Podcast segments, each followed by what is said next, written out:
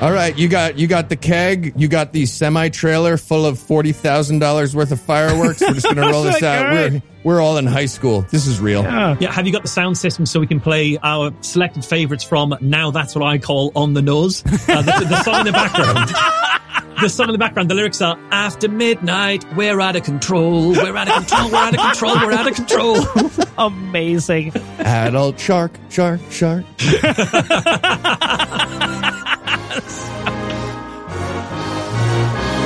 God awful movie. Movies.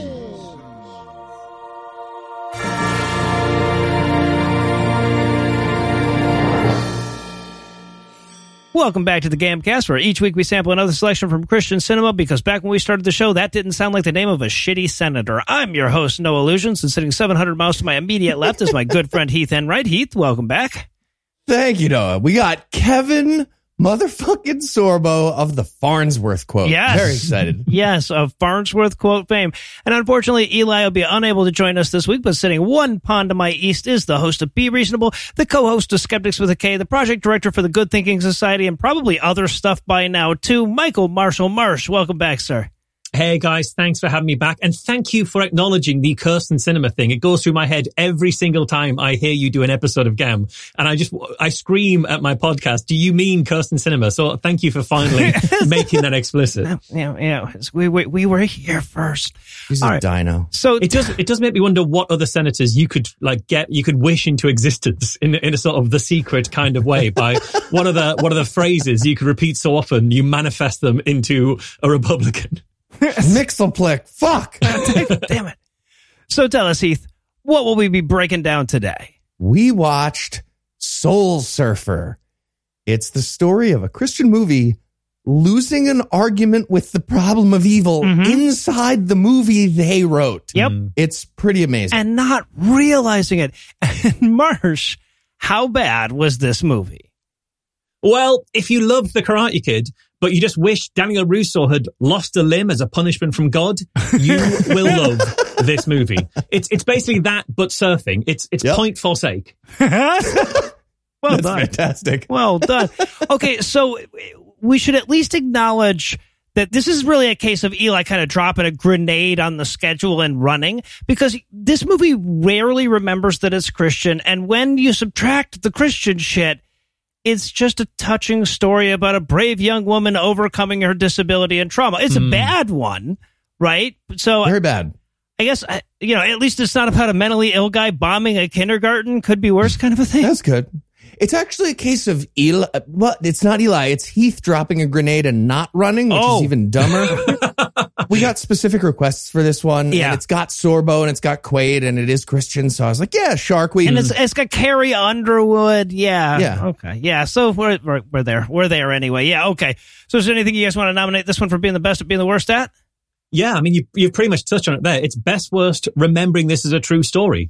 Because there's times in this film you're like, oh, this is about a shark attack. This is someone who loses limb to shark attack. Oh, where's the shark coming? Oh, the shark's going to eat it. But then you're like, no, it, it, it did. It did do that. And she did kind of overcome that. And we are going to take the piss out of that. But it's, but there's, you, you are constantly dealing with that, uh, that knife edge. right. All right. So I was going to go with best worst rival. Mm. Okay. Now, this is apparently not based on a real person. I'm, I'm not surprised, but this is a movie about Malina the rival, damn it, not about Bethany. Oh, oh absolutely. That's yeah. most of my notes is like, oh, Malina's the protagonist of this yes, movie. Yeah, she's the hero of this whole thing. Yeah. All right. We'll get to why, but she is a phenomenally good rival. She is, she says, fuck you better to the one armed girl than anyone I, than I could. That's for certain it's so good. She's my hero. I love Malina, and she's a great character.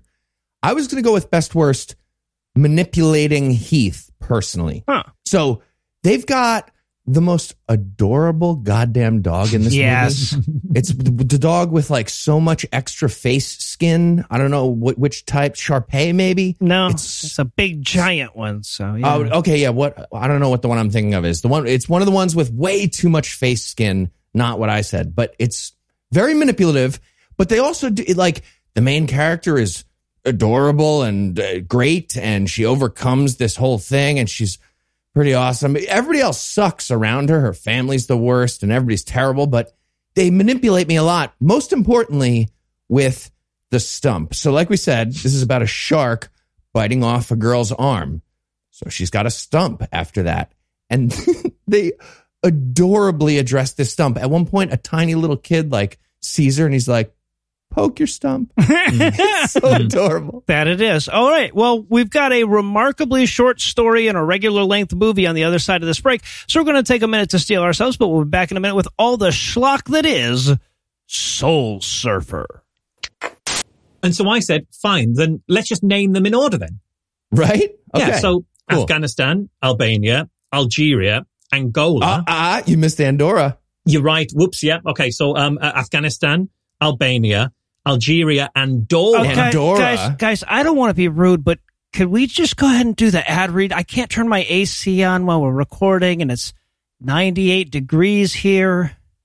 Is, I, I take it that's hot in American. It's it's not just the heat, man. It's the swamp ass. The the swamp ass. Yeah, you know how sometimes it feels like you sat in a puddle of water, but your pants are still dry. Oh, okay. Yeah. No, sorry. No, we call that bog rump. Oh, Um, gotcha. Well, um, why haven't you tried curing it with the Hello Tushy Bidet? What's Hello Tushy? oh, he was very clearly talking to me. He Uh, uh, I think he was talking to both of us. That's a point. Keep your sweaty ass crack clean all summer long with the brand new Hello Tushy 3.0 modern bidet attachment. It's a stylish, eco-friendly, refreshing little shower for your arse. Hello Tushy 3.0 cleans soggy bottoms like a champ, but it doesn't stop there. It cleans itself with the Smart Spray automatic self-cleaning nozzle. I don't know, Marsh. It sounds like there's going to be a bunch of electricity and extra plumbing. Yeah, right. Nobody wants to deal with all of that, but that's why the Hello Tushy bidet attached to your existing toilet with no electricity and no extra plumbing needed. And Hello Tushy cuts toilet paper use by 80%, so it'll pay for itself in a few months. But what if I'm not satisfied? Well, Hello Tushy's got your ass covered with the 60 day risk free guarantee and a 12 month warranty. So defeat swamp ass and bog rump. Go to hellotushy.com slash awful to get 10% off plus free shipping. This is a special offer for our listeners at hellotushy.com slash awful for 10% off. hellotushy.com slash awful. Awesome. I'll give it a try. All right, good. So no hurry on the ad read then, Marsh. You were at Angola. Angola, right, Okay. right. So Angola, and then you get uh, Antigua and Barbuda, uh, Argentina, Armenia, Australia.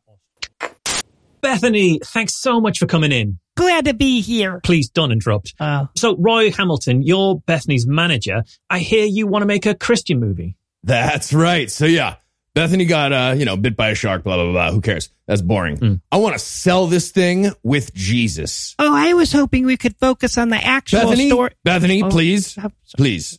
Sorry about that. Sorry, she's she's kind of uppity. It's ridiculous. Yeah, yeah. She needs to read the book of Timothy. Am I right? Book of Timothy. Yeah. exactly. I actually said that. Bethany, remember I said that when when when we were being all mouthy before? I said Book of Timothy.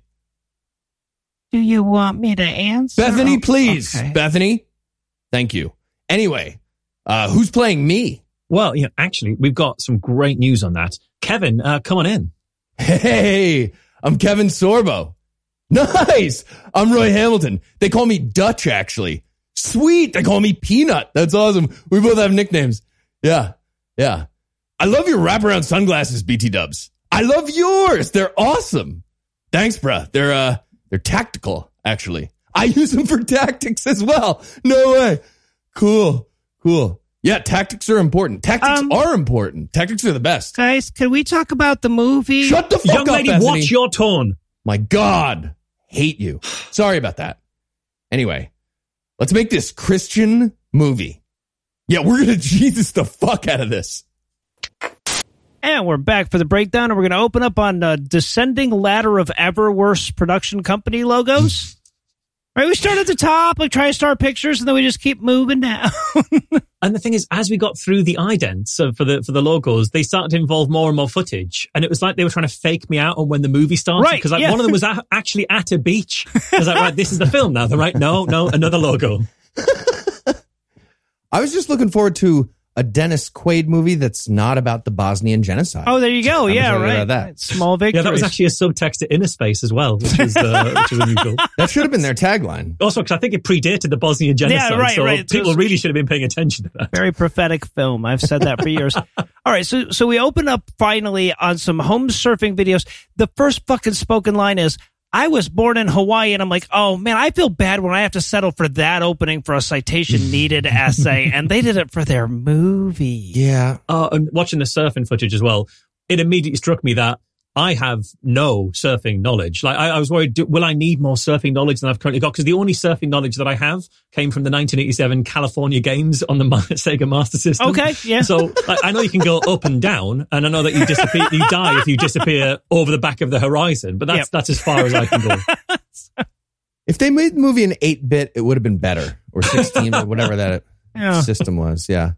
so the voiceover's telling us all about how she grew up and she's like basically she's like allow me to introduce all the pertinent named characters in the film essentially right and then and then we we see these two uh, her and her best friend playing ukulele really bad and i'm like okay that's why eli isn't here anna wouldn't let him expose their son to that level of ukulele playing that makes sense Yeah, but okay, I will say this girl is very likable so far. And this Mm. is my best worst. This is Heath getting manipulated. And I was like, all right, she's very likable, but they will ruin it. And then immediately it's like cut to terrible Christian music at like a pastor retreat shitty thing where they're playing terrible music. And I was like, yep, okay. yeah this weird ruined fucking it. pagoda church thing beach church that they've got yeah Right. But they have Carrie Underwood. And I was like, don't woo me with Carrie Underwood. How dare you? She's American Idol. I love her. They're oh fucking jesus with me. do you She's the best. oh Hey, not just Carrie Underwood, they've got Helen Hunt. Yeah How the hell did they get? I've got a, actually, I've got a theory that I'll introduce later as to how they got Helen Hunt. But like, she's got a career,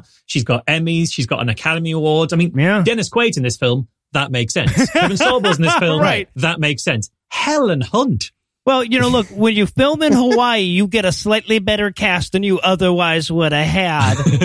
Yeah, you can see Helen Hunt fucking hate every line she delivers. Oh, though. yes. Dennis Quaid's loving this because he's like, "Oh, Christian movie, this is my thing." Hmm. Helen Hunt cannot stand what's happening. No. she's begrudgingly doing the movie. No, a- absolutely. At any given time, Helen Hunt is trying to exit this movie, and uh, it becomes more apparent as the as the film goes on. also, if you look at, I don't know if you looked up who Helen Hunt and Dennis Quaid were playing, but the Hamiltons who uh, who wrote the, this uh, wrote the book that's based on, they were very kind to themselves in casting Helen Hunt as Mrs. Hamilton, and even to be fair, Dennis Quaid as Mr. Hamilton. They've they've really done well out of that. Yeah, uh, Marsha's actually put side by side pictures of this in the Hmm. notes, and it is rough. the The actual Hamiltons have their amazing Shar Pei in the picture, and it's adorable, but they are not looking great. Well, when you look at the picture of them two, of like of Mr. Hamilton holding the Shar Pei, it's very difficult to tell which one is the Shar Pei and which one is Mr. Hamilton. there's there's some very there's familial similarities yes, there. that there is. wow, they have the exact same number So- of necks. yeah. Yeah, like you know how pets they say like, oh, you know, pets start looking like their owners. It's very rare that owners start looking like their pets, but it's happened. It's Yeah, happened. he's we don't very know which. scrunchy. I mean, that could have been a golden retriever to begin with. We don't know. Yeah. Also, by the way, I mean, yeah, Dennis Quaid does not look like this guy, but Hmm, no. he his tan and his dad bod throughout this movie are ridiculous. He looks like a chimney sweep at a Tang factory. it just so much blotchy orange. It's not good. Yeah, so he they, looks they- like they were shooting for it at least. his face looks entirely like it's made out of bacon. Like if you put the right offer code into the Moink website, you get a Dennis Quaid head sent to you. She also she's talking about how much she loves the ocean, and she is delighted by the ocean to an entirely boring degree. And it's like it, it struck me that in every sentence in this film, for the first fifteen minutes, somebody says either sea or surf. In every single sentence, it's it's remarkable how centric they are on those two concepts. Yeah, that's going to be the surfing is the only personality characteristic that anyone gets in this film other than Christian. Yeah, like the only tragedy is that the shark doesn't eat more of them. Yeah, I, honestly, I was mad at this point that I know Dennis Quaid personally doesn't get sharked, but this Right. adorable girl does. Yeah. Yeah. I did like so mom and dad here, Dennis Quaid and Helen Hunt, they're having a, a surfing competition between the two of them and the family's all watching. It's like a thing they do together. And two fun things. First of all, Dennis Quaid got hurt during this shooting very clearly. He like eh, got, you know, waved over a little too much and like stuck under a little too much. So that was fun. I enjoyed watching Dennis Quaid get hurt. But it, it's a surfing movie. Like it's going to it's going to be all about surfing competitions later, extra like professional ones. They all have the same problem, surfing movies. How do you win? How do you out surf somebody else? I know there's like actual answers to that, but it's not clear when you're watching unless you're also a pro. Right. It's not like they surf race or something where it's or, or there's Yeah. a score that you're watching run up like in a baseball game or something. Yeah. Yeah, or somebody pulls off an amazing sort of twisty, flippy type thing like in gymnastics, and you're like, "Oh yeah, okay, yeah, that is definitely the the thing that's made them win." There, there's there's no, No. there's no crane kick. In Yeah. surf. Exactly. exactly. I turned really good. Okay. All right. All Well, that was a pretty good turn. I can't say that you didn't turn good. so yeah, so mom and dad are having their little surfing competition. The kids are on the beach grading them. It's just such a good family. This ends in a fucking sand fight. No pocket sand though. Nope. Nobody does sand to the eyes. That's that's the, the uh, that's the one move in obvious. fight, yeah, right? exactly. Exactly. So then we cut over, we see a little bit of skateboarding because this movie's too extreme. Apparently, we've cut from that impromptu uh, surf competition to a less impromptu surf competition. This is where we're going to meet K-Sorbs. Oh man. I was even more angry that Sorbo isn't getting sharked. I knew that. Yeah, no shit. He was going to be right next to it. Fucking dumbass shark. And so we get the skateboarding thing for a second, and one of the skateboarders is like, "Hey, if you want to have a better sport for a movie, you should check out skateboarding." And the movie's like, "Fuck you." Moving on. Yeah, what's going to go eat my arm in a fucking skateboarding movie? Think, man, think. Okay, that would have been awesome. Though, if a shark Leaping a popped shark. out into a into a half pipe somehow. He's earned that. He's earned that. They, they, they, they'd give him that. It's like, yeah, to be fair, the shark has entirely earned that one. Yeah, Right. but then, so the movie's mad about how they got made fun of in their movie that they picked the wrong thing. And they go right back to surfing. And then we watch a surfing montage that's mostly as it is in reality, people just floating. Yep. Yeah, it's just lying down Because, paddling. you know, you have to wait a long time between waves. You do. You Yeah. have to paddle back out and just sit there. And they, they try and make it all exciting. They've got commentators sort of talking over the, the, the top of it. They talk about Ben Aipa is in the house. They're very excited about professional surfer Ben Aipa. Ooh. he'll he'll appear now and then. That's their kind of level of excitement. Yep. But while they're having this competition, the two girls who are in this competition, it keeps cutting to their parents on the side, talking about like, oh, you know, we didn't want to worry them or pressure them to know they were competing. So, but they don't know they're competing in the competition they've entered. right. Because I feel like the announcer is a dead giveaway. Yeah. yeah, Yeah. there's a commentator. I mean, admittedly, the commentator is about as enthusiastic as Kevin Sorbo reading a, a script on Cameo. he's got all that kind of perfunctory interest, but he's still a commentator. I like that Dennis Quaid gives surf advice here too. It, it Mhm. underscores the whole problem with surf movies as competition movies. He's like, Bethany, uh, what you need to do is surf 5.2 more units to Yep. win. Yeah, exactly. and everybody's like, all right, I don't know, man. Turn, what do I turn 5.2 times? I don't even understand what that means. Yeah, well, and, and again, they, they put a commentator in there as though they're trying to help us out, hold our hands. But that motherfucker's speaking Mandarin Chinese. I don't know any of the shit he's saying. Let's say it's like, mm. slow the fuck down, man. Are you showing off how many surf words you know? It's like because he's got no enthusiasm in his voice. It's like he's reading it from a script, but he's not a native English speaker, and so he's just trying to. He's like someone's written it phonetically for him, but he doesn't know where the words start or end or what they mean. Okay, that's right, that's yeah. what I think has happened there. All right. And now it's time for us to meet Malina, the arch nemesis and, in my opinion, hero of the film. So they're apparently in this surfing competition, like everybody just fights for the same wave and whoever gets it gets the points. I think that's real though. I Yeah. think that's how Well, it- yeah, yeah. like you, it's just like you you fight for the wave. It's, it's really slow moving. So most of surfing is just a, a, a paddle race. Right. Yeah. Yeah, exactly. And I've like I have no choice to but to write in my notes things like uh, she's surfing so surfily. Yeah, she definitely was 100% surfly. Sur- the surfiest. Yeah. Well, she she got the big tidal wave at the end there. That I guess the biggest wave wins. I don't fucking know. Well, when that happened, the commentator said, holding nothing back, potentially one of the highest scoring rides of the day. But again, he said it in uh, with the voice of someone reading out the instructions on some self-assembly furniture. Yeah. It's like, so she's holding nothing back, potentially So the one of the highest scoring entropy of rides. the waves of the worked day. out best for Bethany. Great. So yeah, so Bethany takes first place and Malina the Nemesis takes second. And so, you know, fucking Bethany can go fuck herself. Malina storms off.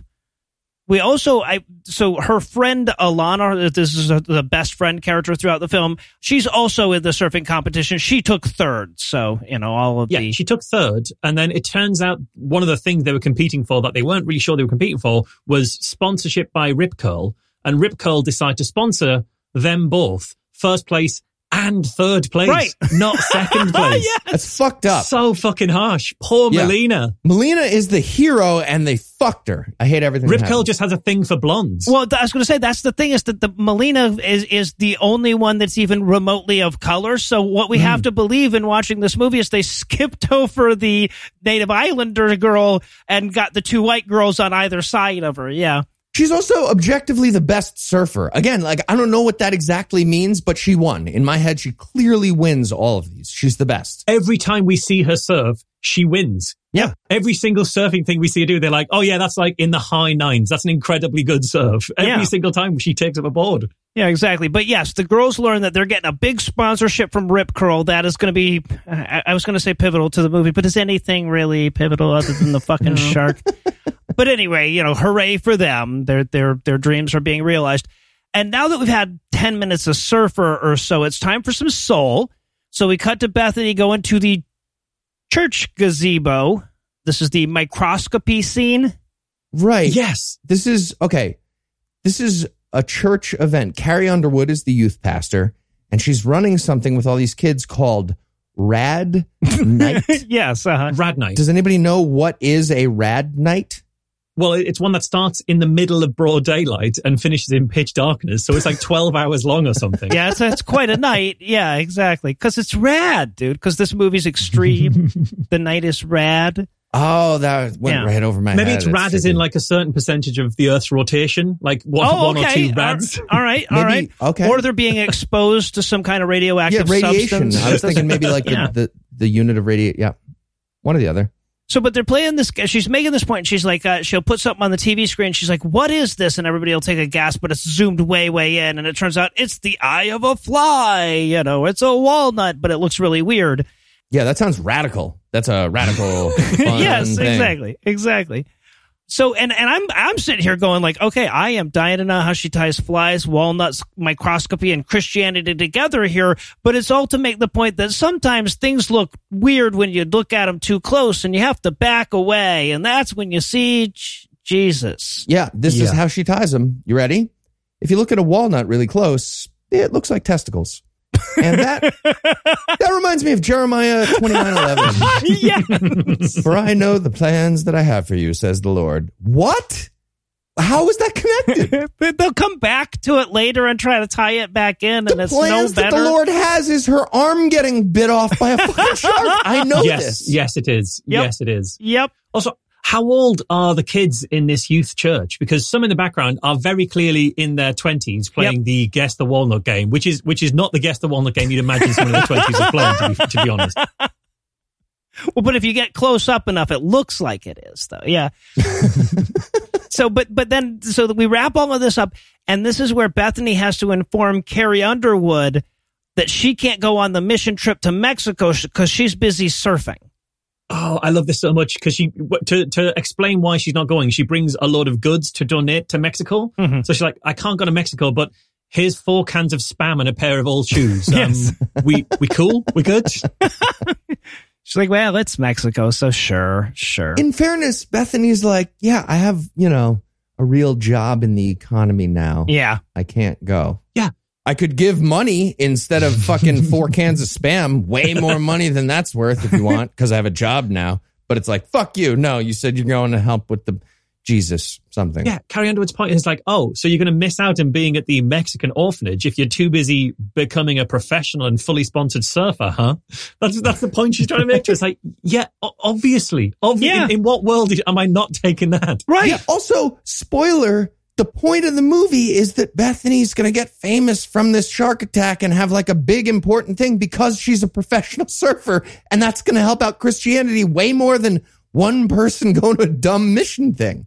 Right, but this movie, even knowing how it ends, doesn't realize this. So the next scene is her, Bethany, and Helen Hunt, her mom, Bethany's trying to bitch about how Carrie Underwood was very disapproving of her not going to the mission trip. And of course, Helen Hunt is on Jesus slash Carrie Underwood's side. I mean, I think Helen Hunt is on the side of whatever lines I put in front of her at that moment. Because I, this is where I thought, right, Helen Hunt, you can tell she is totally checked out of this film at this point. She's not interested. In one scene, she's like meant to be invested in her daughter's career. The very next scene, she's encouraging her to put that career aside and go on a random trip to Mexico. And I think Helen Hunt did not even bother reading the script. I think it was like a Marlon Brando thing where mm-hmm. someone just had to hold the lines up in front of her and she'd read them. Like, I honestly think, and this is where I wrote for the first time in my notes, there's actually a helicopter always just out of shot whenever Helen Hunt's on screen that's got its rotors on and on standby and she just reads the lines and fucks off. And that's it. Like one take Okay, gone. that's amazing. That's probably true. Dude, in this scene, she's the whole time she's strapping a surfboard to a to a minivan. Uh, they're about to leave somewhere. I think that's just Helen Hunt going like, "Film quick, I'm leaving." Right? Yeah. you have until I get this goddamn thing strapped to the roof of my van, and that's when the scene's over. And actually, in this scene, Helen Hunt's like, "All right, I think you should go to Mexico," and the daughter's like, "No, I have a fucking real job." And and Helen Hunt ends with like, "All right, it's your call, honey." It's all like passive aggressive. I think they just got lucky with that. Helen Hunt was just like being angry and passive aggressive in real life. Yeah, yeah, de- definitely. Because if Helen Hunt's been in actual films, she's read actual scripts. So if you put a script in front of and invested Helen Hunt, she's going to say, well, hang on. Why is this the first time I, the mother, is hearing that my daughter isn't going to Mexico? Why, why is it the first Right. time I'm going to be aware of this? Right. I'd already have known this. This No. is, and I'm, you know, she'd have picked up all of this stuff. No, she doesn't care, and she's just like, No. "I don't know, just do what you fucking want." I don't care. Yeah, right. I'm Cut. I, I have I'm a going in my helicopter. Yeah, I've got- exactly. I was just writing in my notes. Somebody get eaten by a fucking shark already. She might as well end every scene with like that hand motion of like starting the helicopter up. Like, every single time. Well, there's a few times she does like a hang 10 motion. And if you look carefully, she's actually just gesticulating to the helicopter. Yeah. It's the spinny, spinny rotary blades thing. So okay. So late that night, mom and dad are checking out the surf forecast for the next day, and I'm like, God, Jesus, can we give somebody any other fucking personality trait? Oh God, yeah, they're looking at the computer animation of like how the waves are. There might as well be a giant shark in the graphic just off the side of the wave. Come on, just get to the shark. Let's go. So yeah. Start your movie. So meanwhile, upstairs, Bethany and her friend are gonna sneak out that night and go to the fucking beach party. Hell yeah. And of course, because this is a Christian movie, we have to play this like, first of all, that this is the first time they ever did something like this. And then also that Bethany wasn't too sure about it and only agreed reluctantly, right? Sure. Yeah, this is all her friend's fault, she says in her own biography. Yes, exactly. that she wrote herself. exactly. Yeah. Also, one of the writers was like, "Oh, we're gonna build this shark." So this is just like the first of a few pump fakes. Yep. So they go out there and it's like, all right, party night surfing. They here have some glow sticks and a handful of chum. Nothing is going to go wrong. but they, nothing does Well, go wrong. we They don't, get fucking- we don't get the shark attack yet. We get shark's eye view camera and nothing happens. Yeah, like, fuck you. Yeah, we, we cut to Shark Cam, and I thought, this is their full moon party. Are we even going to get a were shark? Is that where we're going with this? so much better. and is that like So much better, Marsh. half shark, half wolf? Is it half man, half shark? Like Right. which half is it that Okay. needs to wear out? These are things we needed to know. I feel like you're literally naming shark movies that actually exist. Yeah, no, there's all. There's I'm- not a syllable you can put in front of the word shark that's not. There's absolutely movie a movie point. called Were Shark. Yes. So, oh, and also, by the way, so this is just some fucking party that the local skaters are throwing. They brought a forty thousand dollar fireworks show with them. Yeah, at their secret party, they snuck out to a beach party Yeah. with a pro firework display on a tiny Right. island. Just, right- just you can you can see their house from the water's edge. All right, you got you got the keg, you got the semi trailer full of forty thousand dollars worth of fireworks. We're just gonna roll this Like, out. all right. We're we're all in high school. This is real. Yeah. Yeah, have you got the sound system so we can play our selected favorites from Now That's What I Call On the Nose? Uh, the, the song in the background. The song in the background, the lyrics are, After midnight, we're out of control, we're out of control, we're out of control, we're out of control. Amazing. Adult shark, shark, shark. All right, but we're getting there. We're getting there, guys. So we have this. Uh, this the next morning. K Sorbs is taking all the kids out for more fucking surfing. At the same time, by the way, this is going to kind of matter. Dennis Quaid is going in for knee surgery with Dr. Craig T. Nelson. Again, when you're filming in Hawaii, I guess you just get Craig T. Nelson, right? Yeah. I feel like you're about to go in for surgery. You're just like, coach, come on. Yeah, right. You're co- you're Hayden Fox. I know you're Hayden Fox. You sound a lot like Mr. Incredible. He wasn't a doctor. so yeah, so we get him getting ready for surgery. We get a fucking I was I, I wrote surfing montage, but then I erased surfing and added paddling because really like again, that's what most of surfing is, right? Yeah, and it's it's so confusing this bit because as they're getting in the water, Kevin Sorbo drives them all the way there and is saying like, right now we can't be long because I've got a meeting at ten. And it's either a meeting in 10 or a meeting at 10. But either way, unless this is 7 a.m., it wasn't worth the trip. Yeah. Because you're still going to be a drive back. You're going to have like an hour in the water or something. Not worth it. Well, especially even before you get eaten by a shark. Yeah. Yeah. Yep. And so they actually start surfing for a second, but all we get to see is the actual actors very clearly miss a wave. And then they hmm. cut to stunt people who are mm-hmm. like magically like 10 feet ahead and on the wave. Yeah. All of a sudden. It's so bad. And the stunt person for Bethany is Bethany, I Yes. think. I think she plays herself doing the, the stunts, even though she looks not that much like the actress. They don't have the same hair or anything. They've got to always sort of film her from a- an awkward distance so that uh, you can't tell that that's not even the same lady, even though they only have one arm. It's Yeah. a different, you know, it's very clearly not the actress. Yeah. Bethany does the stunts. That's cool. She actually is a professional surfer. She's she's a Yeah. good surfer. As, as, as far as far as my limited surfing knowledge will uh, allow me to say that, she seems decent. Yeah. So at this point, I was like, I need the goddamn shark to happen already. And the movie heard me. Shark attack. It was pretty great. It took longer for the shark to show up in this film than it did in Jaws, a film famous for the shark taking a long time to show up. right. yeah. Now, okay. So in the shark's defense, he's just snacky, right? He took a hmm. bite of her arm and he's like, "That's plenty. I'm good." they they freak the fuck out, right? Like, so so her and her friend are like just hanging out after a little bit of surfing, and suddenly her arm is bitten off by a shark. The dialogue is great as well at that point. Because like, hey, do you believe we get to come here every day? Yeah. We're so lucky. Could you believe we come here every day and that, you know, nothing can ever happen in the immediate future to change either that or how many arms we each have? Isn't it great? right? Yes. Let's sing a song about the total number of arms we have, two each per person.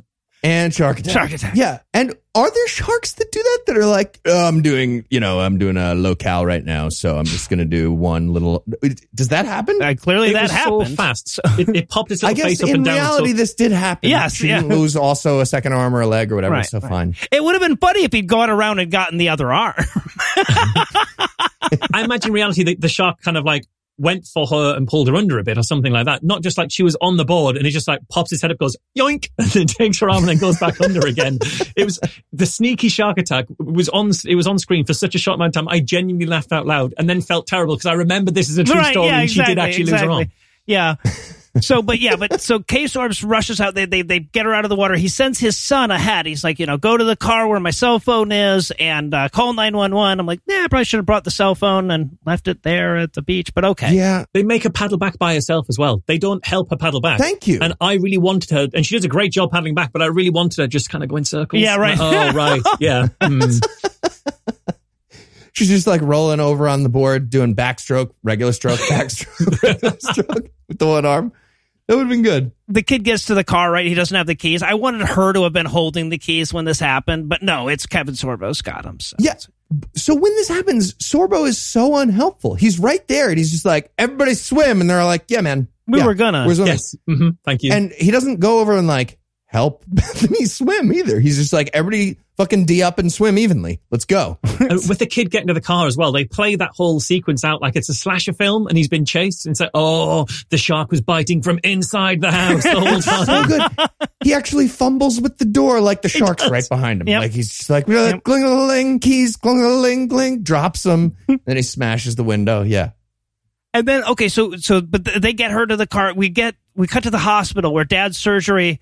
He's about to go in for surgery, and they come in and they're like, "Oh, hey, some girl got half eaten by a shark while she was out uh, surfing this morning." This Uh, is the the worst doctoring ever. Doctor Hmm. runs in, he's just like, "There's Shark Attack, teenage girl, looks exactly like yours, North Shore, maybe yours. I don't know, hard to say. Later, that's it. They cut from there. Yeah, they couldn't have narrowed it down anymore. It's like a shark, uh, sorry, a shark has attacked a blonde teenage surf girl who recently t- got a pro surfing sponsorship and then turned down a trip to Mexico. they might as well have said that. Who is it? Yeah, Could right, anyone. right. Could be Yeah, anyone. exactly. Absolutely anyone. It would have been great if it was somebody else, actually, at this point. yeah. I love to they're they're driving away with uh, Kevin Sorbo and the and the son and the son's yelling and up to him. He's like, "Dad, there's a lot of blood." And I'm like, "Well, I would hope so. I mean, come on." This is a very mysterious way. This is a Christian movie. I don't understand. I feel like we're running up against the problem of you. It's fine. It's fine. Yep. Just go. Sorry. We cut momentarily to uh, Helen Hunt, who Yeah. at this point seems to be reading dialogues from either a different scene or a different movie. I can't tell, but they're not related to this at all. And she's got a piece of paper in her hand at the time. So I think she was actually practicing her lines for the next film she was doing in this shot. Very possible. Yeah. But her character, it's so dumb. So Helen Hunt apparently just randomly is on the road and she sees an ambulance go past her and then she sees Kevin Sorbo's truck right behind the ambulance and she recognizes it. So she's like, fuck, that's my daughter. And then she starts praying and mm-hmm. she's like, please God, I, presumably don't kill my daughter. Just teach her a good lesson. and that's actually the lesson of the movie. Yeah. Mm-hmm. Yeah, and then we cut to the ambulance. The EMT is there just saying, like, "Look in my eyes, don't get, don't pass out, etc." And I know that that's what he's supposed to do, but it is it seems real flirty when he's doing it with this. Uh, I, I don't know, it, just, it's, it kind of creeped me out for just a second. But we get get her to the hospital. She's full blown blurry cammed at this point, right? Oh, yeah. No, we know that she's in a bad way because we're seeing her through a fisheye lens. Yes. Ironically. Right. We also we also get the doctor running back into Dennis Quaid and being like, "Hey, buddy, yeah, it's your daughter. Okay, time for surgery." And Yeah. he's Quaid is already under anesthesia, so it's kind of I feel like it's an awkward moment. He's just like all happy and being like, "Wait, my daughter got bit by a shark." Yeah, and what I thought here was like, why do we keep focusing on Dennis Quaid at this point? I thought, right, got it, plot twist. The shark turned out to be venomous, and they need to shrink Dennis Quaid down and inject him into her to get the venom, venom out. He's got form. He's got form for it. right. Yeah. Exactly. We do Like get that. Dennis Quaid being like a scared dad, but he's got the hospital gown, which was hilarious because he's like trying to like fight off people and his ass is hanging out. He's just running through. I enjoyed that. Also, he was un- under anesthetic for a knee operation as well, so he's like all wobbly legs. It's, it's. Yeah. Doesn't work out well for him. he just gets up and immediately falls. That like that would have been more. Oh, that was, More that was on me. You guys were halfway through the knee surgery. Damn. Damn. That's rough. But yeah, yeah. So, and then we linger on fucking Surfer Heaven long enough to make sure everybody gets the fucking light at the end of the tunnel reference there. Oh, I did not get that at all. Okay, this is a better movie than I thought. Thank you for that So, all right. Well, very he- good. Heath needs a minute to catch up on all the nuance and everything. So we're going to take a quick break, but we'll be back in a minute with even more Soul Surfer. So, uh, how are you looking forward to the trip, Noah?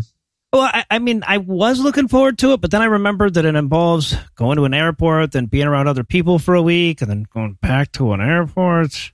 Right, but what's the problem with that? Oh, oh, I, oh, I hate everything and everyone annoys me. Ah, okay, yeah, yeah, gotcha. Well, how about you just tune out the world with a pair of Raycon's everyday earbuds? So, so wait, I I wouldn't have to hear small talk No, not at all. or larger talk. Nope, nope. You can just tune out the whole world and listen to your favorite playlist, an audiobook, or your favorite podcast. And let me tell you, Raycons are the best way to listen. They come with a bunch of gel tips for your comfort. And unlike some other brands, they don't stick out of your ears. They even have a 32 hour battery life so you can listen to what you want, when you want, and for a really long time. Yeah, but wireless earbuds are always so overpriced, and I usually come home from airports with a lot of new fines and court costs and stuff. So. Yeah, but Raycons start at half the price of other premium audio brands and they sound just as good. Raycons come with a 45 day happiness guarantee, so you really can't lose. He's right. You cannot lose. Raycon actually sent us a pair to try when they started advertising with us, and it's the way I listen to all my podcasts now. Oh, hey Heath, what are you doing here? That's personal endorsement. Oh, right, yeah, no, got it. Okay, Nailed it. Uh, so, uh, I'm sold. Marsh, how do I get a pair? Create your own soundtrack with Raycon right now. GAM listeners can get 15% off their Raycon order at buyraycon.com slash GAM. That's buyraycon.com slash GAM to save 15% on Raycons. Buyraycon.com slash GAM. Wait, what's Raycon? It does. It's this is the end of the ad. I don't think it counts. I feel like that counts. Andrew? Hey, uh, Gabriel, you got a second? Oh yeah, God, uh, what's up? Yeah, so we have a pretty serious problem. Right, the, the climate change thing, yeah. We, what? No, no. The, the 1930s were actually way hotter. It's totally fine. The climate change thing, that's nothing. Yeah, I, I don't think that's accurate. Whatever. It's not, it's not caused by humans. So, Again, that's wrong. But I, either way, why is that relevant to you? okay. I, I feel like we're getting off track. There's a girl in Hawaii who is skipping a missionary trip to Mexico. And and that's your big focus right now. Yes, Gabriel, that's my big focus right now. She told her pastor that she would go, but now she has some kind of like professional surfer thing and she's backing out. So I need to teach her a lesson. I was thinking I send a shark to bite off her arm. Okay. I feel you went straight back to shark again there. Like, It's- why why can't you just cancel her surf thing? Dude, it's a it's a photo shoot for Rip Curl. I'm not an asshole. I'm a job creator. I'm not going to cancel photo shoot. Fine, fine. Well, how about what if a shark almost attacks her, but then I personally save her with a flying angel magic on camera, and then everybody becomes Christian? Mm, ah, now I'm saving Jewish people and Muslim people and like atheists. No, no, absolutely not. We're not doing that. Okay. Um, what if you just help out Mexico? Okay, if you're not going to take it seriously, Gabriel, just get out. You're Okay. not Yeah. helpful. Sorry. Stupid. Um, okay. Yeah. Do the shark attack thing. Great, great. Shark attack. Right. And then we deal with climate change. Yeah. Plants need carbon dioxide. Okay. And we're back for more of this shit. We're going to rejoin the action with everybody chilling in Bethany's room, waiting for her to wake up. Yeah. And she she wakes up and first thing she does, she's like, I'm gonna touch the stump. And everybody's like, Don't touch the stump, don't touch it. She touches it. It hurts. yep. Yeah. And the good news is she wasn't all that good at ukulele anyway. Yeah. well, and she bailed on that missionary trip, so deserves it. Right. Yeah. Exactly. Could hurt. Fair. Reasonable. So yeah, everybody's dad like runs everybody like uh, you know she says oh it hurts and he sends one son off to get the doctor and she's like I'm thirsty sends another son off to get a drink or whatever and then he starts crying and she's like yeah don't be a whiny bitch about it okay it's just it's right like that's her fucking reaction is come on man man up Okay, and Dennis Quaid trying to cry act.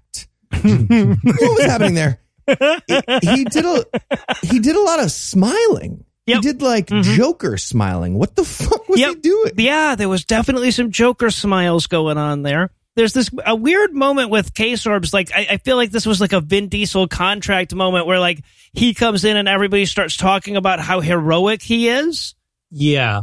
You know, it's like, thanks for saving me. And he's like, no, she kept me calm. It's like, yeah, she kept you calm by swimming herself back to shore while you left her. Right, That's yeah, how, that's how she kept you calm by not involving you at all. I didn't want to. I didn't want to put myself out. I knew I had a big drive coming up. Yeah, I had a, I had a meeting at 10. Hey, just circling back. Yeah, I feel like you should have helped me swim. so No? so and and there were there was this weird moment though too where like she's like, "Oh, thank you so much for saving me," and then he has the you know he's got to put it back on her, but he has nothing to say, so he's like.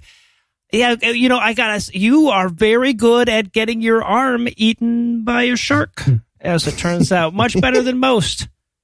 And then Dr. Coach Craig T. Nelson comes back in to be ridiculous again. He's the worst goddamn doctor. Right? I love it. I love it. He comes in and he's like, I heard you're feeling some discomfort. And Bethany's like, yeah, yeah, yeah, my shark bite is discomforting. That's how I describe it. That's good. That's good. And then he's like, all right, so let's talk about being one armed. It's, uh, it's like half what you're used to. Something like that mathematically. D- doesn't it seem like that's a speech for tomorrow, the next day? I don't know. Yeah, I, I love this doctor so much because he, because even when he comes in, he's like, "Hey, how's my favorite patient?" And I really want to be like, "No, I mean your dad." Like the stuff he did under anesthetic was hilarious. I'm, we'll be talking about that for Didn't even know his ass was hanging out of the, co- the. It was great. It was great. He's got a nice ass. And the doctor also says to her, "You know, of course you're not feeling bad. You know, not to mention you've lost sixty percent of your blood, and also fifty percent of your arms." Yeah. right when she says, you know, oh, it's a lot of pain. He's he's basically like, yeah, you know, your arm was ripped off by a shark, so it's going to be Hmm. a lot of pain. Yeah, he's a great doctor. He also kisses her on the forehead at this uh, at, What at is the that? Here. That's That's a little creepy. That's so inappropriate. and, and as they walk out, he turns to the parents and he goes, "She's a living miracle." Christian nailed it. Gam, gam. We got the Jesus money. It's a living problem of evil. Yeah, right. Yeah, exactly. And just after he leaves the parents as well, what I really want, you see him walk down the corridor, and I just wanted just sound guy in the background, just put this in, just him saying quietly to another patient, "Hey, how's my favorite patient?" And he just does it all. over. it would have been such a lovely touch. All right, so that night she's laying there all bummed about being one arm. Dad's reading the Bible. Yeah. She's like, "Hey, Dad, anything good in there about um a shark attacking my arm in the Bible? No, It's- it's not- no, nothing." Okay. Yeah, I love that. So yeah, I- I'd love him to find a bit. It's like, yeah, it says here that if your uh, hand causes you to sin, cut it off. Oh, well, there you go. Wait, it does. Apparently, it, it is better for you to enter life crippled or lame than with two hands or two feet to be thrown into eternal fire. So you know, oh, well, there you twenty go. five percent less chance of that happening to you now. Right. Good Glad thing you it wasn't a whale, or you'd still be in there. Really. so yeah, and then he's like, "How you feeling?" She's like, "Oh, all purple lipped and pale." And he's like, mm "Yeah, mm makeup lady really overdid it, didn't she?" She's like, "Yeah, when can I surf again?" Now I wrote Act Three in my notes. I underestimated this movie. Uh, it's Act Two, guys. This this movie has a few act threes. I think it, it this movie Yeah. thinks it, it's got act three sorted, and then it's like, oh, we've got like another forty five minutes to an hour of this shit. Um, yes. Act four. Can we we can't have a lose another limb? No, stupid, can't do that. Um, All right. So yeah, so dad and daughter Christianity for a little bit together. Uh, we get like sometime later she's in the hospital watching John Stossel talk about her on the news. Okay. but what's on the TV is the fucking best. Yeah. So she's getting talked about on the news, and then she's like, all right, I'm going to change the channel. Okay, more shark news. Fuck. Click. Jaws. All right, Jaws is on the second channel I picked. Fine. Jaws 2 is on the other one. All right. Fuck. Click. Now there's a shark delivering the news. What the fuck is happening? And of course, this is all the setup for her friend Alana, the the other surfer girl, to show up. She hasn't been able to, you know, because she's still scared about the whole like day the shark got eaten. She hasn't been able to show up since then, since Bethany woke up. So this is the first meeting between the two of them. but it's been days, right? This isn't this Yeah. isn't weeks. This is month. It's been days. It's not that odd that she hasn't been No. there in the first couple of days. no, it's weird that the movie guilts her so much for it, right? Yeah. Because the other thing they to talk about is that Rip Curl shoot and how she's not going to do it anymore. It's like, what? They really, the sponsors called you up days after a traumatizing shark incident. We're like, look, guys, it's now or never. We can't wait any longer. it's got to, I know it's been 48 hours since your, since your friend lost an arm, but clocks are ticking. It's been 48 fucking hours though. And and like this is where I really so this was the first moment in the movie where they had a golden opportunity for some truly human dialogue between these two friends that went through this trauma and they had absolutely nothing. That's when I really recognized just how like it there, there's not a lot of god but there's plenty of awful in this one. Yeah. Yeah. Alana, the friend's just like, oh, yeah, no, I've, I've been doing all right myself. I've been home, you know, using my uh, arms. Shit, sorry. Yeah. Doing that photo shoot. Okay, so but she gives fucking uh, Alana permission to do the rip curl shoot without her. Yeah, I really wanted Rip Curl to make her do a shark themed suit shoot just to capitalize on the news. You know, it's topical. Right. Yeah, exactly. They obviously they would have done that. Why Hmm. would Rip Curl not use the shark attack girl at that point? Oh, Extra. 100%. 100%. I'm sure they wanted to, and she didn't want to do it. I would, I would imagine that that's sort of how they play it later. But yeah. So she gets discharged from the hospital. Mom's driving her home. She's thinking about surfing, and of course, all of her friends have put welcome home surfboards on the on the uh, road on their dri- uh, for her drive home because everyone communicates exclusively in surfing in this world. Oh, and then of course, so they get home, but there are reporters all over their yard. They can't even get in their driveway. Fuck you! This did not happen.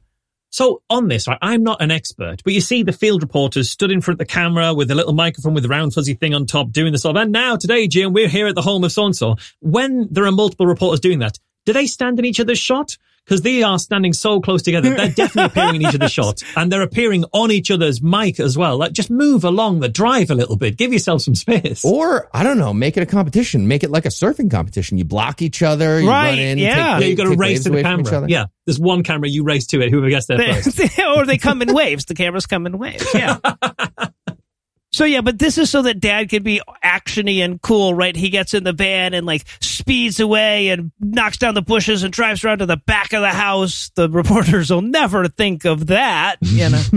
what was the strategy behind that? Because like he gets in the car as if he's going to run over all the press Yep. in his minivan. That's was what I thought. This is interesting. Yeah, because he makes such a big thing about it as well. It's like because he moves Helen Hunt over. It's like, come on, get out of the way. This needs a man to drive this. So she has to like scooch into the middle where she'd be like sat on the gear stick or something like that. Where she certainly wouldn't have a fucking seatbelt. Yeah. Yeah, exactly. Yeah, and then all he does is kind of like drive around the back of the house through a bush. Brilliant. And then she's really impressed. She's like, I had no idea you could drive like that. It's like drive like what? He drove straight in a straight line through a bush. You didn't think you could drive in a straight line? I mean, maybe, maybe you're saying more about Dennis Quaid than, than we thought you were actually saying. Wow, you can drive in a straight line. Well done, Dennis. Yeah, right.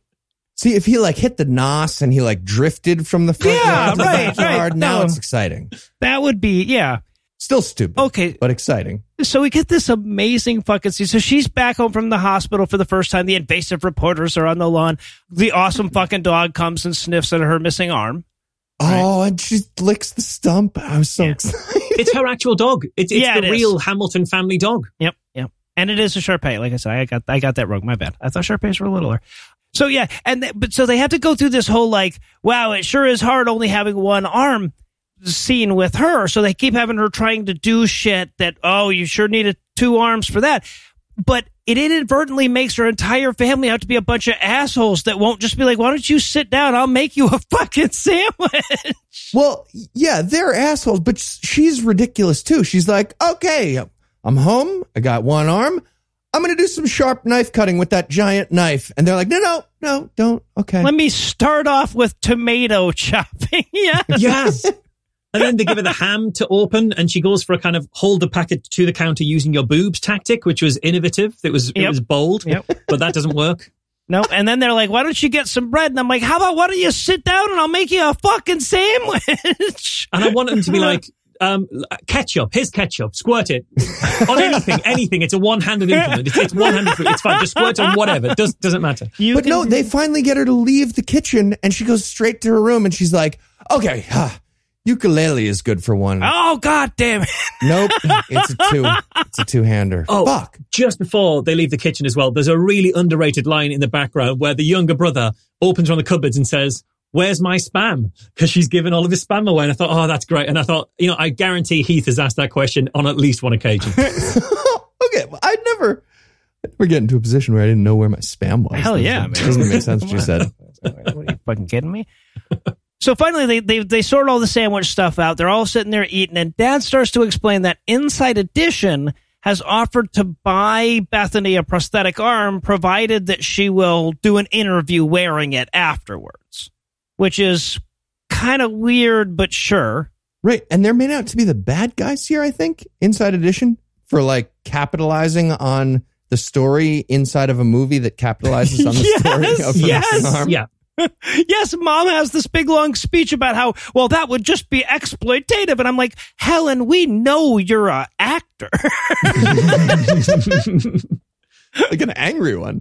Also, like the mum is only suspicious, like she's only uh, only uh, upset when it turns out the daughter's got to do an interview with the arm. So, oh yeah, the, the TV documentary is just going to give my daughter an arm. That seems reasonable. Oh, and they want to talk to her as well. Well, this Well, is now. fuck I, I don't even know why they do that. give her the arm for nothing, but come on.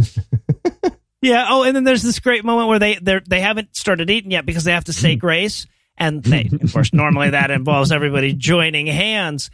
And her brother's sitting right next to her, and he reaches out. She doesn't have a a hand, obviously, and he just doesn't. He just he just blanks for like a solid thirty seconds. Touch the stump, asshole.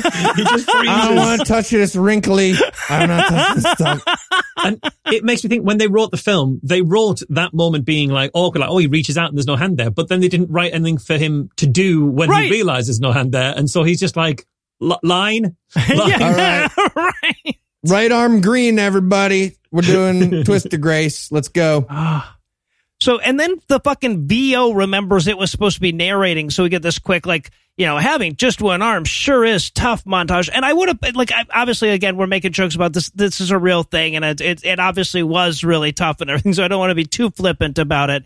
But yeah, we watch how she can't can't put her hair up, can't tie her bathing suit, can't buy her own apples anymore. You know, all, all of that stuff. Yeah, and the spirit of this voiceover, like the first line of it is every day of my life, as far back as I can remember. And the spirit of what we're seeing is I expected her to say, you know, as far back as I can, I can remember, I had two arms. That's what I thought was coming next Right, from the yes. way that they're playing that line.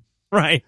Right. But now she's living in like infomercial universe for the stump extender and like she can't do anything. and Right. Apples are flying everywhere. Well, okay, so she's walking out of the store after buying the apples and the paper bag tears, and I'm like, okay, but that like that happens to people with any number of arms. I mean, like, Yeah. Five armed people are like, oh, the, the bag broke. yeah, Shit. Like it, it does, but it breaks as she's trying to put it in the, the basket of her bicycle to cycle home. It's like she's been out of the hospital for a few weeks and you sent her on a bike to get Right. groceries. That's right. so you couldn't harsh. have gone and got you. I saw your van, mom. Jesus Christ, get some She's fucking impressive. apples. Whatever. Bethany's awesome and everybody else is terrible. Yeah. Absolutely. Absolutely. Everyone in her life is awful. Yeah, speaking of which, it's time to go back to Dr. Craig T. Nelson. So we go back to the hospital. It's time for her to get her bandages taken off, and we have the big stump reveal. He takes Yeah. off the bandages, and he's got to be. He doesn't have it. he's like, That's a good looking stump. What would you say is a bad looking stump? Right, Are yeah, they, exactly. Where, where does this fall on your stump scale? And they, they do CGI out her arm. And this might be the least valuable use of CGI since they got rid of Henry Cavill's mustache. Yeah. So and and th- so she looks at the stump in the mirror and she's just like, I can take it. And honestly, that's a big problem with the writing in this movie is that I'm sure that this girl was super tough and everything and had a can do attitude about it and whatever. And that's that's very impressive. Hmm. But by writing the character like that in the movie, we're basically cheated out of any opportunity to really explore the emotional toll that this would have taken on her, right? yeah. Because every time we see her, she's basically like, I can do it, and that's it.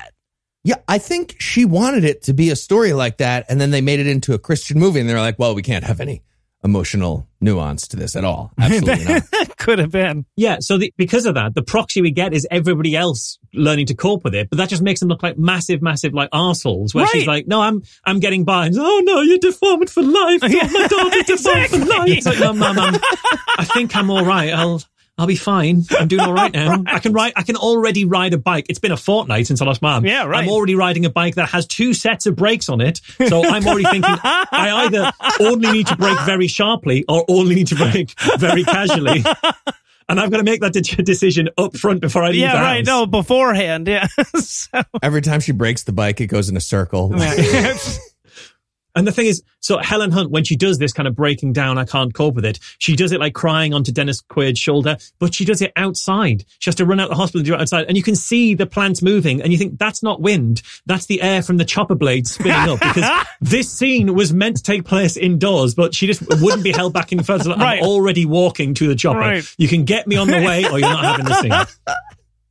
this this backstory about Helen Hunt makes me so happy.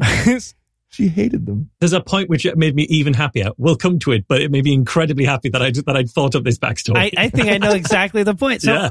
all right. So then we're, we're heading back to church so we can work Carrie Underwood back into this plot. Now, I want to say Carrie Underwood is a great singer, I'm sure, or whatever. But when it comes to acting, she has a number of different nose wrinkles. Right? Like she crinkles her nose in various ways to signal different emotions, and that's the extent of it. She's okay. multi-dimensional actor. Yes, Yeah. thank you. Exactly. Yeah, it's like uh, the Samantha from Bewitched approach to magic, but for acting. Oh, right, So I just ding, ding, ding, ding, Yep. and I've, I've done some acting there.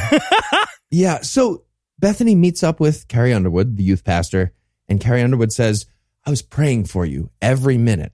And I want Bethany to be like, You mean after the attack? So, because you obviously weren't before. Yeah, yeah, yeah. After the attack. After, I was hoping you wouldn't specify how that worked. you didn't sleep. You were praying every minute. I don't believe. Hold on. Is this like how a walnut looks like balls from up close? Yeah. Carrie Underwood's like, it is It like is. that. It yes. Thing is, this isn't even problem of evil stuff. This is problem of not giving up your new job to do missionary work stuff. Right. That's what the problem is we're, we're dealing with here. But I really wanted Carrie Underwood to be like, "Hey, can I can I take a photo close up of your stump because that'll really spice up Rad Night because this game could could really do with a little something." But I love to because like she's like at this point this is one of the first times that the Bethany character uh, expresses any emotion. She's like, you know, how could a loving God possibly do this to me? And Carrie, to her credit, starts off with no fucking clue.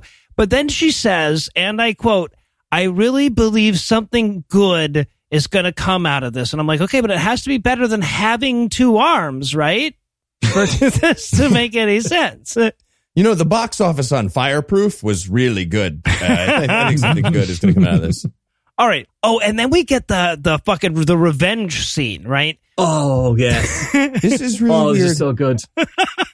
So the family's at home that night. They get a phone call. The brother answers the phone, right? And he's like, Dad, we have to walk into the next scene, but with the camera facing us so that no one can tell what we're looking at for an inordinately long time. Oh, and it's it's that they they got a vigilante militia to go out and get revenge on the shark, and we see they've sort of lynched the shark. Yes, they is what they've lynched done. the shark. Yep. And then Dennis Quaid checks the shark's mouth against the board, the surfboard that has the bite taken out of it, like Cinderella's fucking slipper or something. And I, And in case you didn't even know that's what was happening, you've got surfing legend Ben Aipa, who apparently led the lynch mob against the shark. Who, when uh, when Dennis Quaid holds the board up, he's like, "You see, that's a perfect fit, bro." So like, yes, we got him. It's it's like CSI Hawaii. It's amazing. well, okay, but so what made them think it was the right shark up until that moment? Have they been bringing every shark to Dennis Quaid? oh, there's just like a lineup along the beach of just sharks dangling from trees, like really strange fruit. fucking Appian way of sharks all over Oahu or something. Yeah. So, did they get the old professional surf? Like, were they catching sharks via surfing? is that what we're to believe? Oh, maybe they used him as bait. Oh, there you go. There you go. Yeah, you need somebody who can surf fast, you know. Hmm. Ben, we're gonna pour chum all over you. You go out there, you lure him to to land. They a lot of them will go on land for Yeah, like a, you know twenty depends on feet how or so because are, of the, yeah. the blood. So, and and there's no point to like. I thought, are you guys going to open him up and go after the arm or something? Like, what? why would you kill? You know. But at any rate, so yeah, so they got revenge on this poor damn shark. And look, again, the shark didn't even go after any other limbs. It obviously didn't even like it. Anyway. So then, then we get Alana at her uh, rip curl photo shoot, and uh, so we haven't mentioned this to this point, but a ton of this movie is just an excuse to watch young girls in bikinis the whole time, right? Especially an excuse for Christians to do that, Yes, yeah, uh, and that's all this the only purpose of this scene, I think.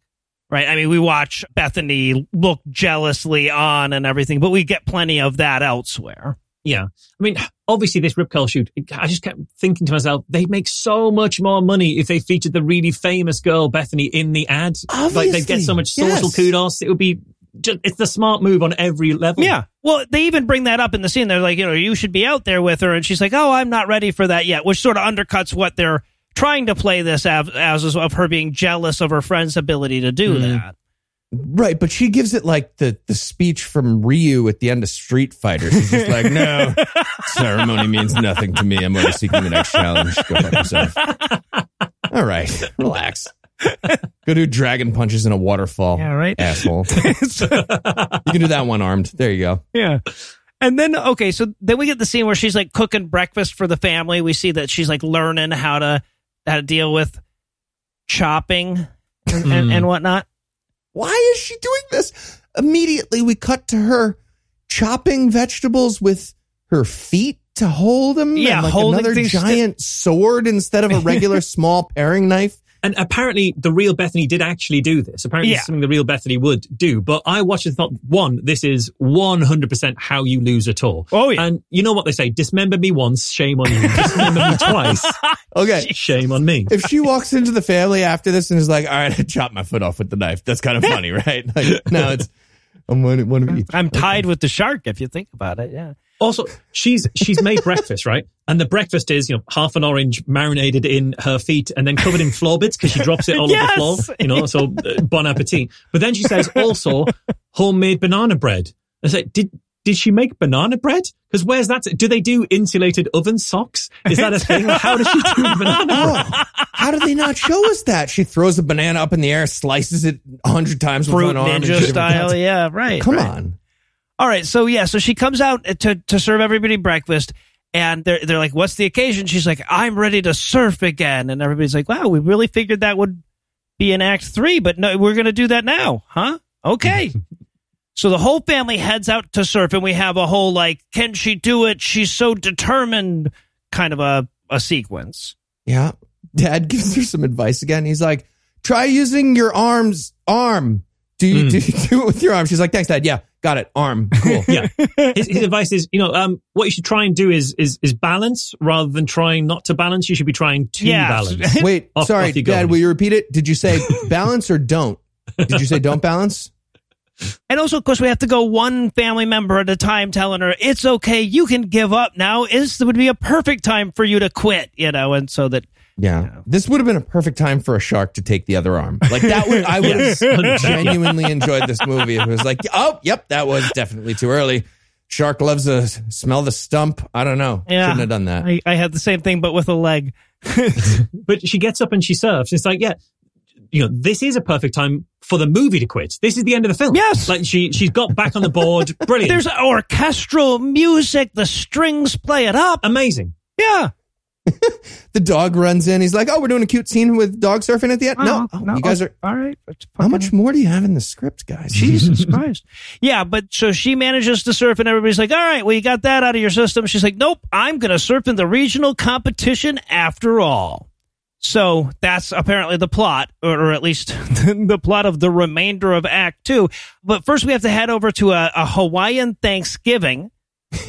I have to point this out. We see a juggler as we pan over this, and I, since Angela went to the whole trouble of making a bingo square for it, I, I, I have to like bitch about his technique. But he had people on both sides of him. He was kind of tight, sitting down. This is really the best you could hope the guy would do. So he was. You fine. know what's a dick move? Having a juggler for the one armed girl's first Thanksgiving. Absolutely. Absolutely. It's right in her face. He's really rubbing it in. Yeah. It's, it's, that, that's what you should uh, criticize. him You for. can do two two for one. You can do two hand two and one. I actually met a one handed juggler. He was very good. Okay, yeah, yeah. So, but Dennis Quaid's going to give a big speech about how he loves his children no matter how many arms they have. Right? It's pretty funny. He's like, everybody, everybody, uh, I'd just like to give a speech. We're uh we're very blessed. Stay with me. Stay with me. We're blessed. I know what you're thinking, but yeah. Well, Something God. What they say is, you know, we're, we're blessed to be uh, spending another Thanksgiving with our daughter. Well, 86% of our daughter. Yeah, it's like if you look at all of our collective limbs and you divide it by the total number of them, very few of them have been eaten by sharks. We're blessed. We're blessed. so, and then of course we have to have the scene with, and every time K Sorbs shows up in, in this movie, everybody's just like, you were so heroic and you had such rippling muscles. He's like, yeah, I did have some pretty rippling muscles during that moment. He's like, he has the whole like, oh, I just, I wish that I could have done more. And I'm like, what, what more? Rip the arm back out of the shark's mouth? I what else could you I didn't beat up a shark. I didn't get a chance to because I was helping everybody swim in by saying swim in. Right, right. No, I was, was, was directing. In retrospect, I should have beat up the shark. All right, so then we get the unveiling of her prosthetic arm, right? And this is so fucked up. I, I can't imagine that this is how this really went down. They have Inside Edition's film crew there filming her trying it on for the first fucking time. Yeah, seems like you, uh, you know, maybe do a dress rehearsal or whatever. yeah. I think maybe they did. and maybe you don't have the guy who's who's hosting it be the weirdly, oddly, smarmiest, creepiest guy you can possibly find. Yeah, He- I don't know what tone he's going for, but it's so smarmy. Yeah, she's trying it on. She starts like trying to pick something up or whatever, and he's like, "Sorry, ooh, that is not a weight bearing arm. It's not a weight bearing arm. What the fuck does it do? right. Yeah. Otherwise, it's just hanging there. Why the fuck would you want it then? But isn't isn't that what a prosthetic would be? Like it's not plumbed into her. She's just strapped it on. It's not plumbed into her nerves. It doesn't like move or anything because she's surprised that she can't like use it to lift a surfboard. It's like what what did they tell you you were getting? Yeah, oh. exactly. Exactly. Tony Stark promised me this was going to be way more badass. Yeah, in fairness, in my head, it was going to be like more like an Iron Man thing. Yeah, I, I had like a bionic arm in my head. Give me that thing, Bucky had assholes. What? is- right. Yeah, exactly. God damn it. Get, get me the Wakandans. But yeah, no, but that arm isn't good enough for her. Damn it. The dog doesn't like it. The dog can tell that that's a shitty arm. he attacks it. That's so cringe. Ginger's the bet. Ginger's the name of this dog. I was Yes. constantly charmed by the I love that that's not the actual name of the dog. The dog's real name is some Hawaiian thing, but they changed it to Ginger. This this movie's been whitewashed. Why change the name of the dog? What? That's such a dick move. Oh, really? They Alright, changed the name of the dog? Yes. Fuck everybody. I hate this so much more now. I, I don't understand why you do that. Because surely the dog is going to be less good at acting if it's having to respond to a name Yes, that is right. its name as well. Right. So okay. So she runs off to her room. She's very upset about that. She runs off to her room, breaks the arm off of her Barbie doll. Right? I like that. I thought that was a Yeah, good that's a nice touch. Oh, sure, sure. And then I was like, stop sucking me in. She's a great character. I don't like this. All right, everybody else sucks. Fine. She says Fine. as well, I don't need that arm to surf. It's like, no, you, you don't. It's it, it wasn't for the surfing. It wasn't there to aid your surfing. Nope. It was for like other th- social situations and stuff like that. You- Yeah. It, it was never there for the surfing. Yeah, right. But no, of course, this is the scene where mom like Googles Venus de Milo and, and shows her, see, our lack of arms can be beautiful. Oh, yeah. Right. The whole point is like Bethany's kind of down in the dumps. She's like, guys want normal. And mom's supposed to be like giving the counterpoint to that. But fun fact, Bethany, guys have literally no preference about arm number. If I'm just like, maybe I'm just speaking for me, but I feel like in general, like zero might even be preferred by a lot of guys. Well, I think we're fine three- with any. If you're attractive to us, it's not because of arm number. yeah, it's, it's often when you, when you fill in like online dating profiles, it's, it's often there isn't a criteria there to specify. And that's right, for reason. exactly. There's not even a place to put the number of arms that you have. I mean, yeah. if somebody put two armed on their dating profile, that'd be crazy. I'd be intrigued. I'd be intrigued. Yeah. That's really padding your resume by that point. Skills, juggling. Okay. Okay. So yeah, so mom shows her the Venus de Milo and says, "See, that's pretty, and you have way more arms than that bitch."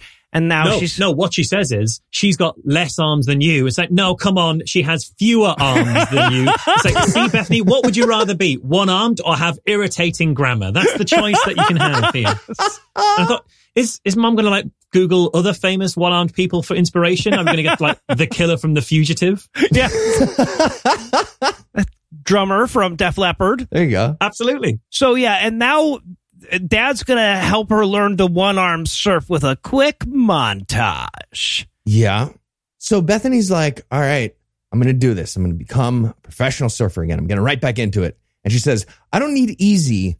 I just need possible because of the God thing from whatever they said before. God, hmm. you can do anything is possible through God or something like that. So she says that. I just, I just, I don't need easy. I just need possible. And dad's like, all right, well, don't, don't mess up our thing. You need possible plus God. It was God in the thing. Yeah, and God isn't possible, so that fucks it all up.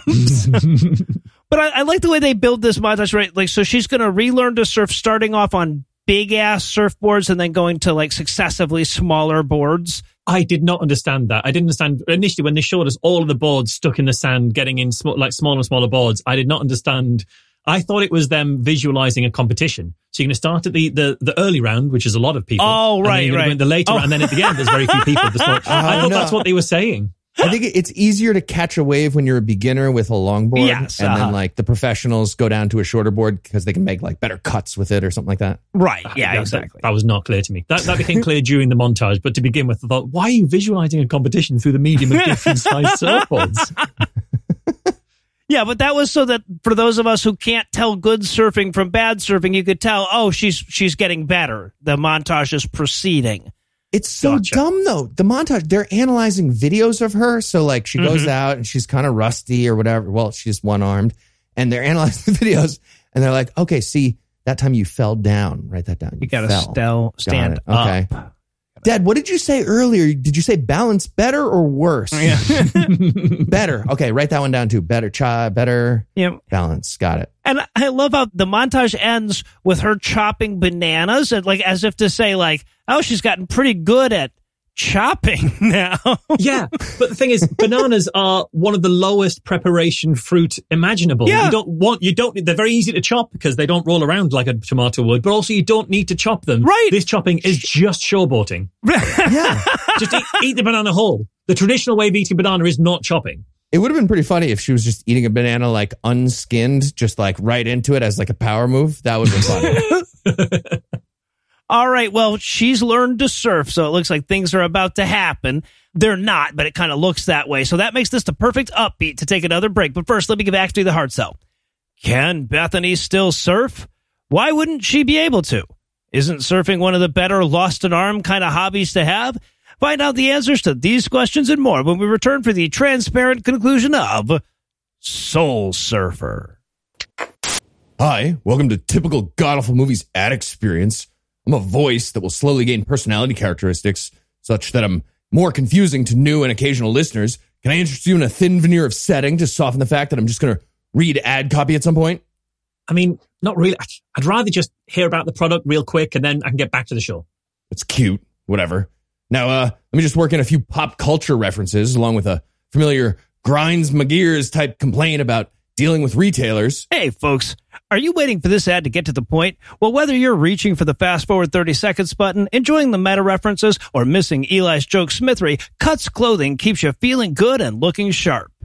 That's right, Noah. Five years ago, Cuts founder Steve Borelli set out to create clothes for every occasion the modern man faces. From their signature buttery soft PYCA Pro tri-blend tees to their cozy Hyperloop French terry fabric hoodies, Cuts elevates clothing staples with cutting-edge fabric technology. Would we say technology? We are contractually obligated to say technology. So get ready and stay ready for any occasion with clothes that combine classic designs, universally flattering fits, and next level textile technology.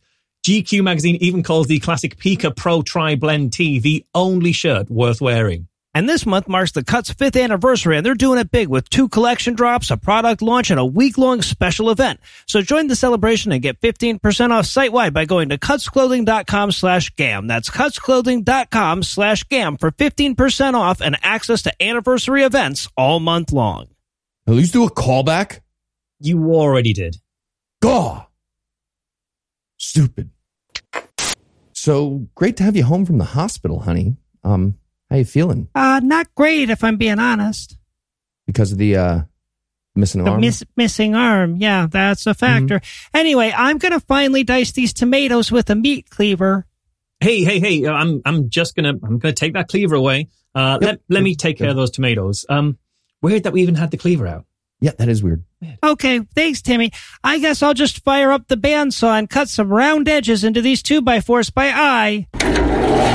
Ah, nope, nope. Also, do not do that. Uh, actually, I gotta put that bandsaw away. I don't know why I have that out. Hey, Bethany, maybe just relax for a little bit. Okay, I'm gonna go hang out in the backyard. Great, great. Great. Yeah, that's good. Um, don't do any like, you know, arm stuff when you're out there. Fine. Yeah. Fine. Okay. It just feels like you're all amped up and you keep doing crazy arm stuff. I feel I like we're gonna do it won't. I again. won't. Just gonna chill out. Okay. Okay. Sounds good. I feel like she is going to do arm stuff.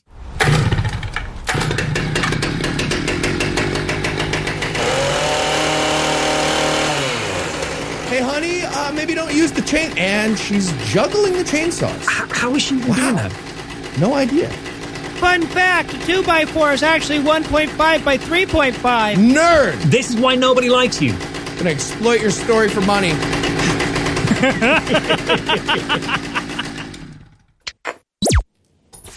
And we're back for still more of this shit, and we're going to rejoin the action on the big regional competition where Bethany is ready to surf, damn it. Yeah. We also get for no reason. There's like a a TV and they're just playing the news for some reason on this beach. They have a television Yep. set up playing the Yep. news. I mean, is it is it for no reason? Well, yeah, okay. It's for the most ham-fisted thing ever. It's Lazy like, ass reason. apropos of nothing on this uh, news program that's playing at this surf competition on the beach. There's lots of victims of a storm in Thailand. I'm Anderson Cooper, and that was the foreshadowing segment. Yes, exactly. Back to you. Had to place this in time. It was right after the big tsunami. And the way they did that is as she's walking out to her competition, she runs across her church's booth raising money for the tsunami. so stupid. And the thing is, it's like, look, they're going to be organizing a trip to help these kids in Thailand. And Bethany, if she invites you, maybe go this time. You're running short on limbs. Don't Yeah, right, God right, exactly. a second time. exactly. The chopping is even harder after that. So, and then Alana and Malina get there to start talking shit. And I'm like, way to commit to the rivalry. She loses a fucking arm and Malina is still talking shit on it. Okay. all right. Awesome. I love this. This this movie thinks Malina is the bad guy still. So how is Malina still the bad guy? She's only raced once. You know, Right. didn't even win that race when we Nope. saw her. And since then, there's been a shark attack, and somehow Malina is still the bad guy here. Well, and I love too that they, they come up and they're like, "Hey, uh, Bethany, the judges just offered to give you a five minute head start because you know your your arm thing," and she's like, "No, I don't need your pity," and I'm just like, "Well, good, because that would be fucking weird." Just- again, I don't know if I understand the scoring, but that's just fucking weird. No, but the thing is with that, because she turns it out, I don't need that. You don't need to make any special allowances for me. I, I just will get on with it. No, nobody needs to make special allowance, which is the message here is that we shouldn't make extra allowances for people with disabilities. They should just suck it up and overcome because the world needs its inspiration porn. right. yeah, exactly.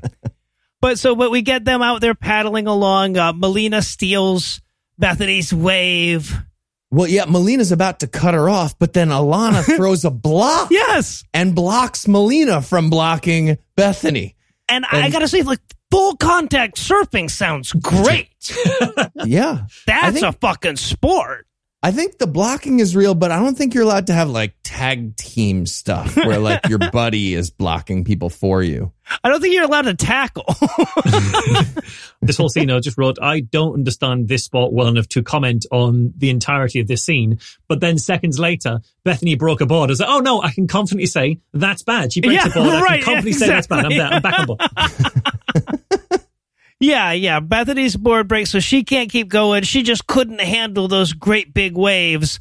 And she's also very upset with Alana for tackling her nemesis. She's like, no, I want to beat her like at surfing. Not, I mean, I could have tackled her. that doesn't require two arms. Did we discuss that tackle beforehand? I feel like we didn't. Now you make me look bad. Yeah, but she didn't do very well, and and uh, Malina won, and she's very upset. The news is harassing her even more. Again, like trying to play up this whole, and she needs her privacy in a movie about her. Doesn't really, it kind of rings hollow to me. If the next like half hour was just a movie about Malina being awesome, that would be pretty fun. I would have enjoyed that. Yeah, no, it'd be it'd be perfect. I'd watch that film. Yeah, but Bethany, she she's ready to give up. Damn it! So she marches to her car. and There's a couple little girls that want her autograph, but instead of giving them her autograph, she gives them all of her surfboards because she's through with surfing. Or is she?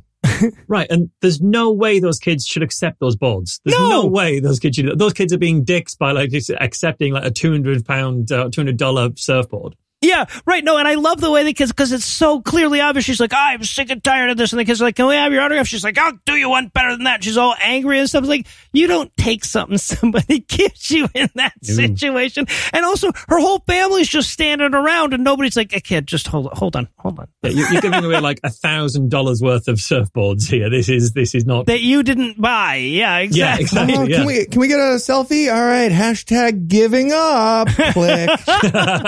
Assholes. And then, okay, so then we get mom and dad arguing, uh, you know, like mom saying, uh, you're pushing her too hard, and dad saying, you're not pushing her hard enough, and that's about as much as this writer can handle. Yeah, and, and, and again, all the wind you can see going through Helen Hunt's hair in this uh, scene is all from her helicopter on From the- standby. yeah, it's just right the there. that they had to redub this scene because of the noise of the blades. She was that close. She's just hanging from a rope from the next scene. I love too that they're like, they're right at, because like we get the scene of Bethany hearing them argue out the window or whatever. It's like, why wouldn't you go a little further from the fucking window? a little closer to the helicopter, she wouldn't be able to hear you. I mean, come Yeah. on. But yeah, but Helen Hunt is basically telling Dennis Quaid that you can't regrow another arm with gumption, and he's not so sure about that. Yeah. Bethany's like moping on the beach later, and dad comes up. She's like, Hey, didn't you say something about I can do all things with God or some bullshit in the book you're reading? He's like, uh, yep, I did say that. You're not dead? Yeah, Yeah. She's like, All right. Kind of moving the goalposts. I did not expect him to take the "you don't have it all" that bad tack, but that's the one he goes with. God didn't kill you for not going to Mexico, so um, you're welcome. I mean, look, if your could be worse is you're not dead, you you might as well give up. There, there's no pep talk here. God, especially when you think dying equals going to heaven. Oh, yeah, absolutely.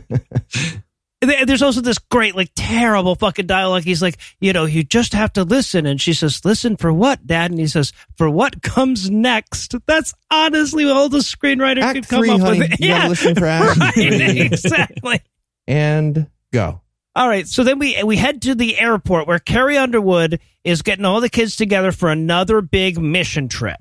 Yeah, not just the kids. She's also she's got a lot of adults around her, and uh, the, when we come to her, she's listing everything in this grown man's toiletry bag. Like, did you bring your shaver? Did you bring your toothbrush? Like, he is in his thirties. You don't need to do an inventory check for this Very- man. Leave the guy alone. You bring a juice box for the plane. okay.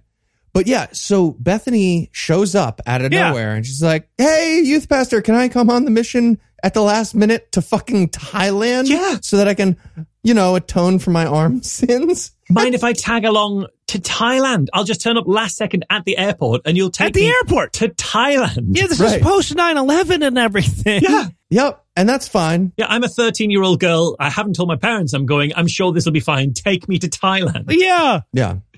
So Carrie Underwood's like, Yeah, yeah, we'll No, find there's- it's a like a one arm thing for you to do. Like, I don't know. so then we, we head to Phuket post tsunami, and that's the real reason Eli couldn't be here, by the way. He still hasn't recovered from learning that there's really a place called Phuket.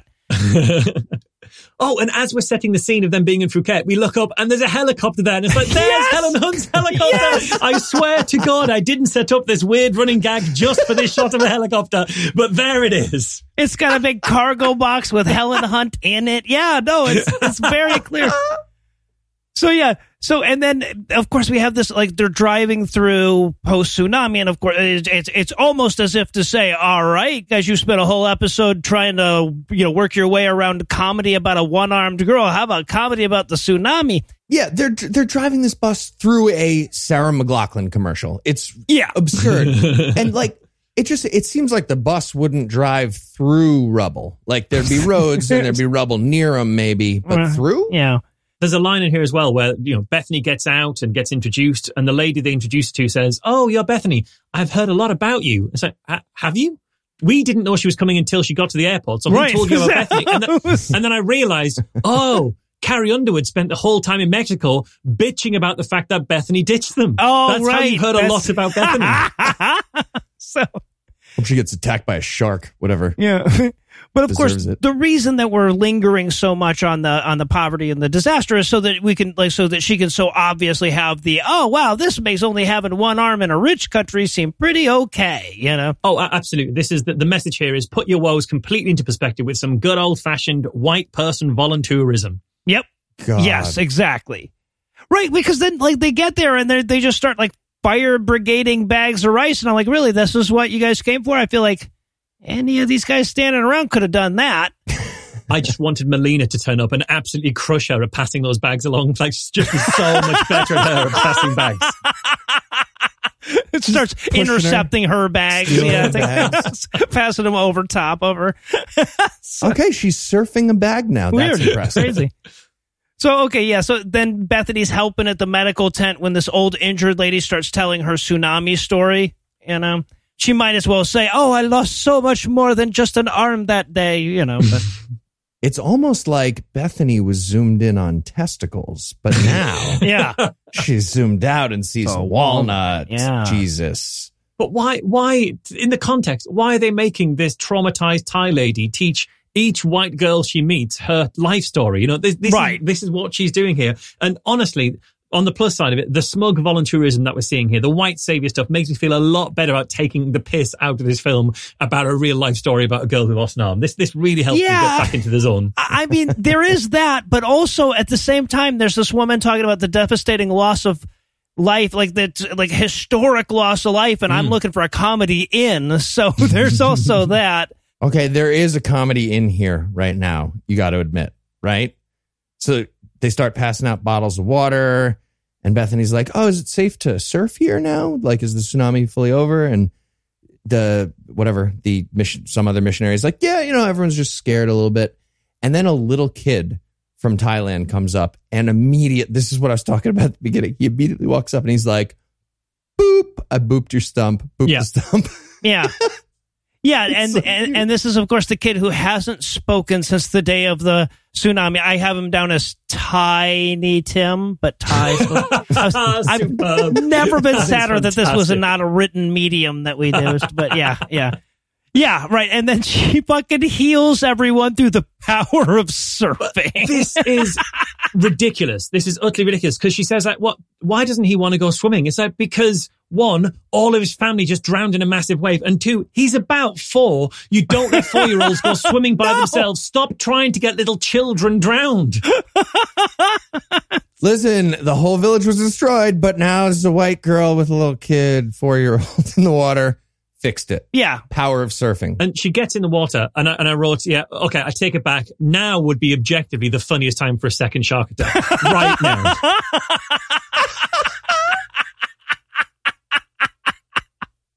Yes, no, you're right. You're right, actually. So yeah, she teaches the kid how to surf in the sense that he sits on her surfboard and she pushes him back and forth, and everybody on the shore claps, and then all the kids rush out to play in the water because they're not scared anymore because of her caucasity. I don't. they, they all they all like spontaneously clap for her.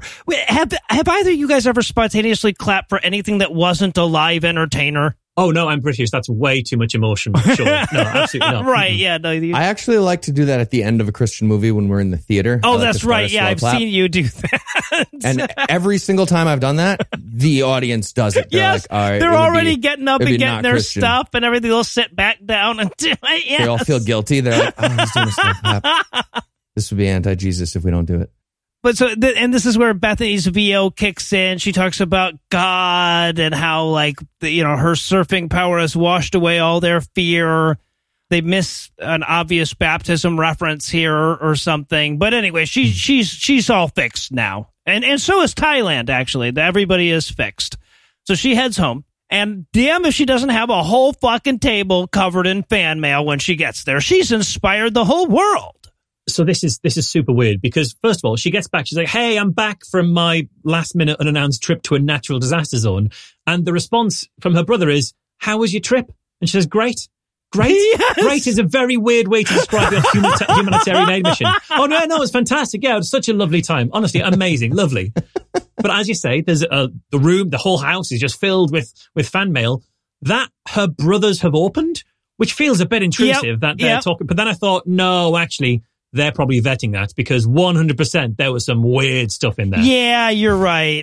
Some- they- they've done some good, yeah, they've, they've yeah, done a good favor job, there. good job, brothers. Yeah, exactly. Hey, Bethany, somebody sent you a copy of Farewell to Arms. That's fun. there you go. So yeah, so Hemingway, right? but Helen Hunt explains, you know, she's like, why would people be such a fan of me if I'm a failure and I can't even surf good anymore? And then Helen Hunt tells her about the power of trying her best, and now it makes sense that God would make a shark eat her arm a lot. Anyway, so yeah, but that's going to kick us into the she's going to surf again moment montage, right? Where dad's going to teach her all about one arm surfing. He has a special one arm surfboard that he's made. Oh, I love that because she's saying, I can't, I just can't do the thing without some way of controlling the board. And he goes, hold on. And he gets down this special board that he's made. And he, he's basically, he pulls out this new board like he's fucking Q from James Bond. It's like, Yeah. Now pay Uh-huh. attention, Bethany. Just look around this area here.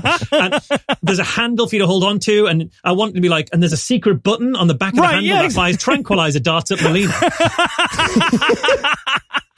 Sorry, Dad. What? There's a Handley. What did you call it? You're a genius. And he literally says, I'm a genius like 10 times here. And again, keep in mind that like this is based on a real guy who was probably there as they were writing. I mean, you know, he was involved in the writing of the book. And they also have this moment where like Helen Hunt has to be like, "Are you sure hanging handles off the surfboard isn't cheating?" And they have to like actually grind the movie to a halt while they explain why that really totally doesn't matter. and it doesn't. I mean, obviously it doesn't because, you know, like surfing is the part where you're standing up and your arms aren't really involved in it and everything. But I love the way the whole goddamn movie has to grind to a halt to answer that question. Yeah, it would have been better if he didn't get out the, the, the code regulation book of Right. all of the rules. To start, it's not like leafing it According through. to Rule 7, paragraph B, yeah. So she can surf on the thing. Now they have this dumbass moment where, like, she seems to, like, apparently run into her friend Alana because, you know, they were both in the same ocean after all. Right, they were, but also, right, Alana didn't go to Mexico, didn't go to Thailand. Where's her shark bite? Right? right? She's an atheist. It's fine. She goes to hell the. Yeah. But apparently their conflict vis-a-vis pushing Malina over is resolved, so we can go straight into a one-handed surfing montage. I, I, honestly, it's it's an insult to this montage to call it a surfing montage. There's sit-ups, one-armed pull-ups, fucking rollabola, apparently. It's weird that they had sit ups because that's pretty much the same difficulty, right? Yeah, I think I feel like arm number. Yeah, I feel like that's mm-hmm. It might be very slightly easier because you don't have the weight of your arm to lift. Right, right. You're only 86% in it. Yeah. and and now okay, but but that ends that resolves with the National Surfing Championships, which means we're almost done with this episode. Everybody's like getting autographs and snow cones and shit in the establishing shot. And then again, the movie grinds to a halt so they can explain the scoring to us. I'm like, yeah, movie, 22 minutes left, including the credits. Perfect time to explain what the hell has been going on this whole time. but we cut from that to like, we get all of the named characters and stuff. You know, everybody's there or watching at home. Carrie Underwood is watching from home, nose crinkled nervously. Yeah. We also get Malina back here Mhm. right now. She's the best. But Bethany is going to like passive aggressive Christian her Yes. here. So she's Mm. like, hey, Malina, I really appreciate you being my rival. I love you just like Christ loves you. And Malina's all rattled by that. Oh, God, yeah. It's hundred percent in Malina's head. It's absolute mind games. You love to see it. She's completely got her. Yeah, weaponized forgiveness, the Christian specialty. I was just furious because I was like, Malina's going to lose here and I'm going to be so goddamn angry. This is bullshit. Malina's the better surfer. Right. Yes. Absolutely. And then, so, so dad has to give her some last minute advice, and it's such fucking Jedi bullshit, right? Where he's telling her about communing with the ocean and that she should be able to sense the best wave, and she has a sixth sense about surfing. I don't fucking know. Anyway. I don't think it's like, you know, when you're blind, you hear better. When you lose an arm, you sense a wave better. Right, I don't think right. that's no, like the, the, her right-handed wave feeling is doubled. Yeah. so yeah, but so the first heat is underway. We get some surfing, some clapping, some scoring, some Kevin Sorbo. Uh, Bethany sure does surf that wave good. Yeah. And, and again, we really do find out that surfing basically consists of kind of going up the wave a little bit and then kind of turn around and go down the wave. Back you turn around when you get to the top. The That's the key. is You get near the top and a- then you turn. Yep. And then you kind of come back down again. And that's that's what we see for a few minutes. Yeah. They give us the alleged scoring system. So there's going to be like a 25 minute round, which is 23 minutes of sitting or paddling, Yeah. I imagine, if you have to watch it all. And they get scored on 10 waves, the surfers in the competition, but they keep their best two waves for the final score. That's how you get your final. Yeah. hmm So really, you just need two good waves.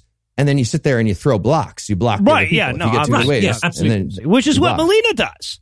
So yeah, and now that, by the way, is so that's the final round, right? The first rounds are ten minute heats, and I, because I, wrote my notes, like, can you imagine you're all the way through all of these fucking heats, you're finally to the end, and they're like, this one's twenty five minutes long. I would gnaw off my own fucking arm. Are you kidding me? but yeah, but we get to the final. Alana made it to the final. Bethany and Malina are all there. And it's scored out of 10, right? Because like Malina's first score is 9.25. Yes. Which is an incredible score, presumably. I assume it's out of 10. And then, you know, the next one she does is a 9.5 out of 10. So she's won. She's definitely won this because out of 10, she, out of 20 in total, she's got 18.75. She's only dropped Yeah. 1.25 points. She's not losing. She's not coming down from that high. Absolutely. So she just needs to block for the rest of the thing. And then the movie was like, yeah, actually, she is going to do that. Yeah. And I was like, yes, this is awesome. Malina's going to use good strategy. This is fantastic. Right, but fucking Bethany's going to use even better strategy because yes, she's blocking her, but water allows you to go under it. So she goes underneath. Malina does a fucking special move, like a, a wave racer move. Yeah, it's sort of like a Days of Thunder. Like she's going Yeah. high, she's going low. Yeah, exactly, exactly. And and so she manages to catch the best wave, and she surfs it so Act Three ishly that she earns a nine point seven. I really wanted her to get an 8.5 for it, leaving her mathematically incapable. Like, oh, she's got a really great score of 8.5. But 10 So, um, would, uh, not We're do it. done here, Yeah. everyone. Pack up and go home. She just swims back in. All right. Yep. That was it. But so, but that's the thing though, right? So she needs two good waves. So she needs one last wave. And to get that, she needs to use her Jedi surf instincts. Yep. And I'm like, if she, if she had Jedi surf instincts, she wouldn't have gotten her arm bitten off by a shark, guys. Let's be honest. Okay. Right. So st- so stupid. So there's the lineup. They're all floating there, and then Bethany all of a sudden spider senses. She starts swimming out way far in like a weird direction, and the announcers are like, "Why is Bethany going so far out of the lineup? That's crazy." So what's happening here is she's turning the testicle into the walnut, just like in Yep. Jeremiah. Mm-hmm. So that's awesome. Mm-hmm. But Malina is just watching this happen. She should just go out and block, regardless of Right. whether she thinks the Yeah. instinct is Yes. real. Just sit there and block. I've got better things to do. Yeah, exactly, exactly. bad plot. What it's else bad was plot. she Malina doing? would block again. What else are you going to do? Just bulb. Yeah, exactly. But just then, the biggest wave of the day shows up, and they have this moment where, like, can she get on the wave before the buzzer? But we don't know how this works. It turns out that you just have to be standing up and on the wave before the buzzer, and then all the stuff you do after that counts. But we don't know that. So I didn't know that. And you actually hear like a buzzer happen. And I was like, okay, I think the buzzer happened before she got into that wave. And I'm thinking to myself, if she loses after a goddamn VAR because of being behind by two seconds, I'm going to be so happy. And yes, that's what Yep. fucking happens. That's exactly what happens. Yeah, yeah, it's amazing. Proper VAR, VAR call, incredible. But the thing is, she's out there, she's waiting for that big wave, and then the biggest wave of the day comes. And I thought, is that is that massive wave God's reward for having gone to clean up the tsunami? Because that's in really poor taste. Right? Yeah. Come on, man. Come on. So- now, if there was a giant wave and a shark riding it at the same time, there's a conflict. Oh, he That gets a would've been nine interesting. point eight. Yeah, that'd be awesome. All right, so yeah, but her her final wave doesn't count. And again, like think about what a sour grapes moment this is because this is a true story. So what she's saying is like, and really, if you think about it, I should have won the other one. I was up before that fucking buzzer hit, and it made it all the way into her biography. Yeah. Uh, in reality, they know she was too late. They didn't even bother scoring it. It's like, no, no, it's fine. It doesn't. We're not even going to watch this because she's definitely too late. We'll just ignore it. Yeah, She might as well give a big speech about how VAR is ruining the game and it's like so, so yeah, but but Bethany ultimately takes fifth place and Malina takes first. But Malina's so impressed with all her gumption that she lets Bethany join her on the podium. Malina is clearly the hero. Yes. yes, hundred percent. Malina is the protagonist. Better surfer the entire time and a good person. Well, I was going to say that the, the movie seems to think that we've redeemed Malina. It's like Malina had nothing that she needed redeemed for. Yeah, she was just like the best surfer the whole time, and she won. and she was super nice to Bethany at the end. Yeah, and Bethany asked at one point, you know, so what am I supposed to do now? Like, um, I don't know, write a memoir and sell it as a Christian movie and make loads of money? Probably. so yeah well so so the press all shows up. Of course everybody wants to talk to bethany and everything. And one of the reporters asks her the he says this is so fucking weird. He's like so if you could go back in time now and not have your arm bitten off would you? What a weird interview question. and she says no fucking liar you fucking liar. We're not buying and first of all it's so stupid that he would ask it in the first place but secondly the, the correct fucking answer is yes. Mm. No, eh, but but of course, no. She says, actually, now that I think about it, God really did me a big favor having a shark bite off my arms. So you know, otherwise, what would this movie even be about? So It's like he could have given me like arm cancer, and I could have had it like you know surgically removed in a much safer fashion and had the same effect. or Ah, miraculously cured. Eh, you, never mind. It's it's or fine. It's no fine. lessons from God that involve my arm leaving. Could have just been a really good surfer, which I feel like I already was. Yeah. So yeah, so th- and and that's it for that. That she VOs some more about more banal. I like surfing shit. There's the whole like life is a lot like surfing. Sometimes you fall down, but then you're you get back up and you're not down anymore. That's literally the fucking analogy we end the movie on. walnut testicle. Yeah, with faith Christians, it's okay to watch this even with all the bikinis. Don't worry about it. Also, we, we end with a literal rainbow over the water with the end is just the beginning. Yes! It's fucking painful. fucking painful. Oh yeah, the credits kick in and we get some home movies that that underscore by the way the fact that this girl was 13 when this shit happened. Like she's being mm. played by like a 19 year old actress, so it really doesn't come across until the very end that just how young she was when this happened. So impressive. It that she really is like like the- be su- well to be super clear. Like this is inspiration porn, yes, but it is a very inspiring story. Like she's she's Yeah, like the real person is incredible. The way the story's told is kind of a, and therefore we should be able to do anything because if she can do it, but like Right, the real person has done some really incredible stuff and is a genuinely impressive person. Yeah. absolutely. And she she threw out the first pitch at the Oakland A's game in 2004. And it was a good she throw. A fucking strike. Yes. She nailed it. Yes, it was a good fucking throw, and and we see a surfing puppy right at the end. The whole fucking movie was right worth it for the Oh surfing God. puppy. She might as well turn a double play like Jim Abbott all of a sudden. Like, She's so good. He's another one armed person. He's a one armed pitcher. He's really impressive. I saw him turn a double play. It was fucking oh great. fucking yeah. All right, so so Marsh, easier or harder than making fun of a terrorist attack against an elementary school? This one. Uh, it definitely makes me want to question all the successive life choices I made to lead me to a point where that's a valid question to ask. Always glad to make our uh, guests question their life choices. All right, so Marsh, thanks so much for hanging out with us today. Is there anything in particular you want to plug while we've got you here?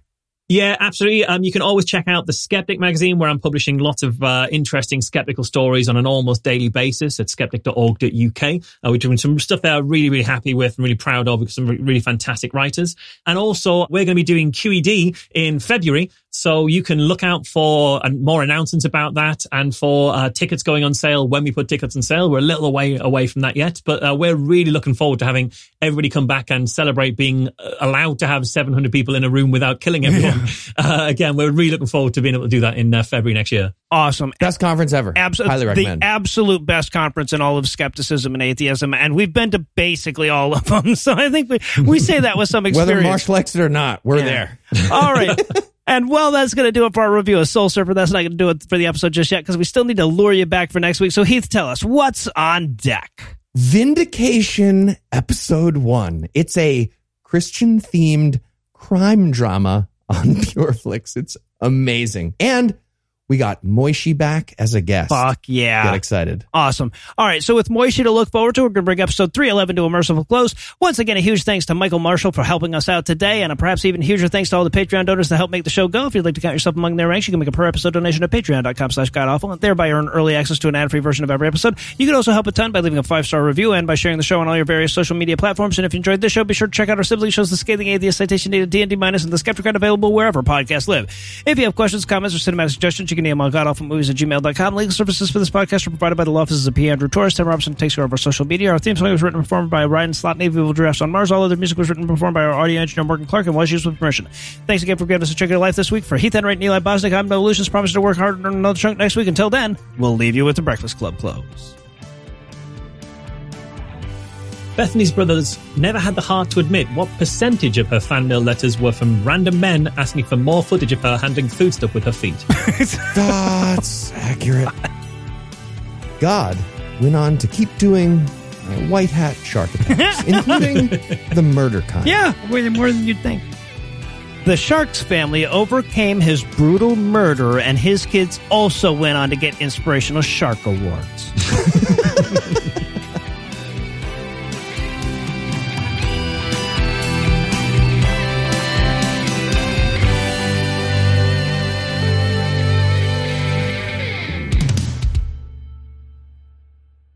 But you wish Danny LaRue had just lost a limb as a punishment Sorry, from God? sorry, Danny Danny LaRusso will get a thousand emails. Oh, that's true. Danny LaRue was someone else.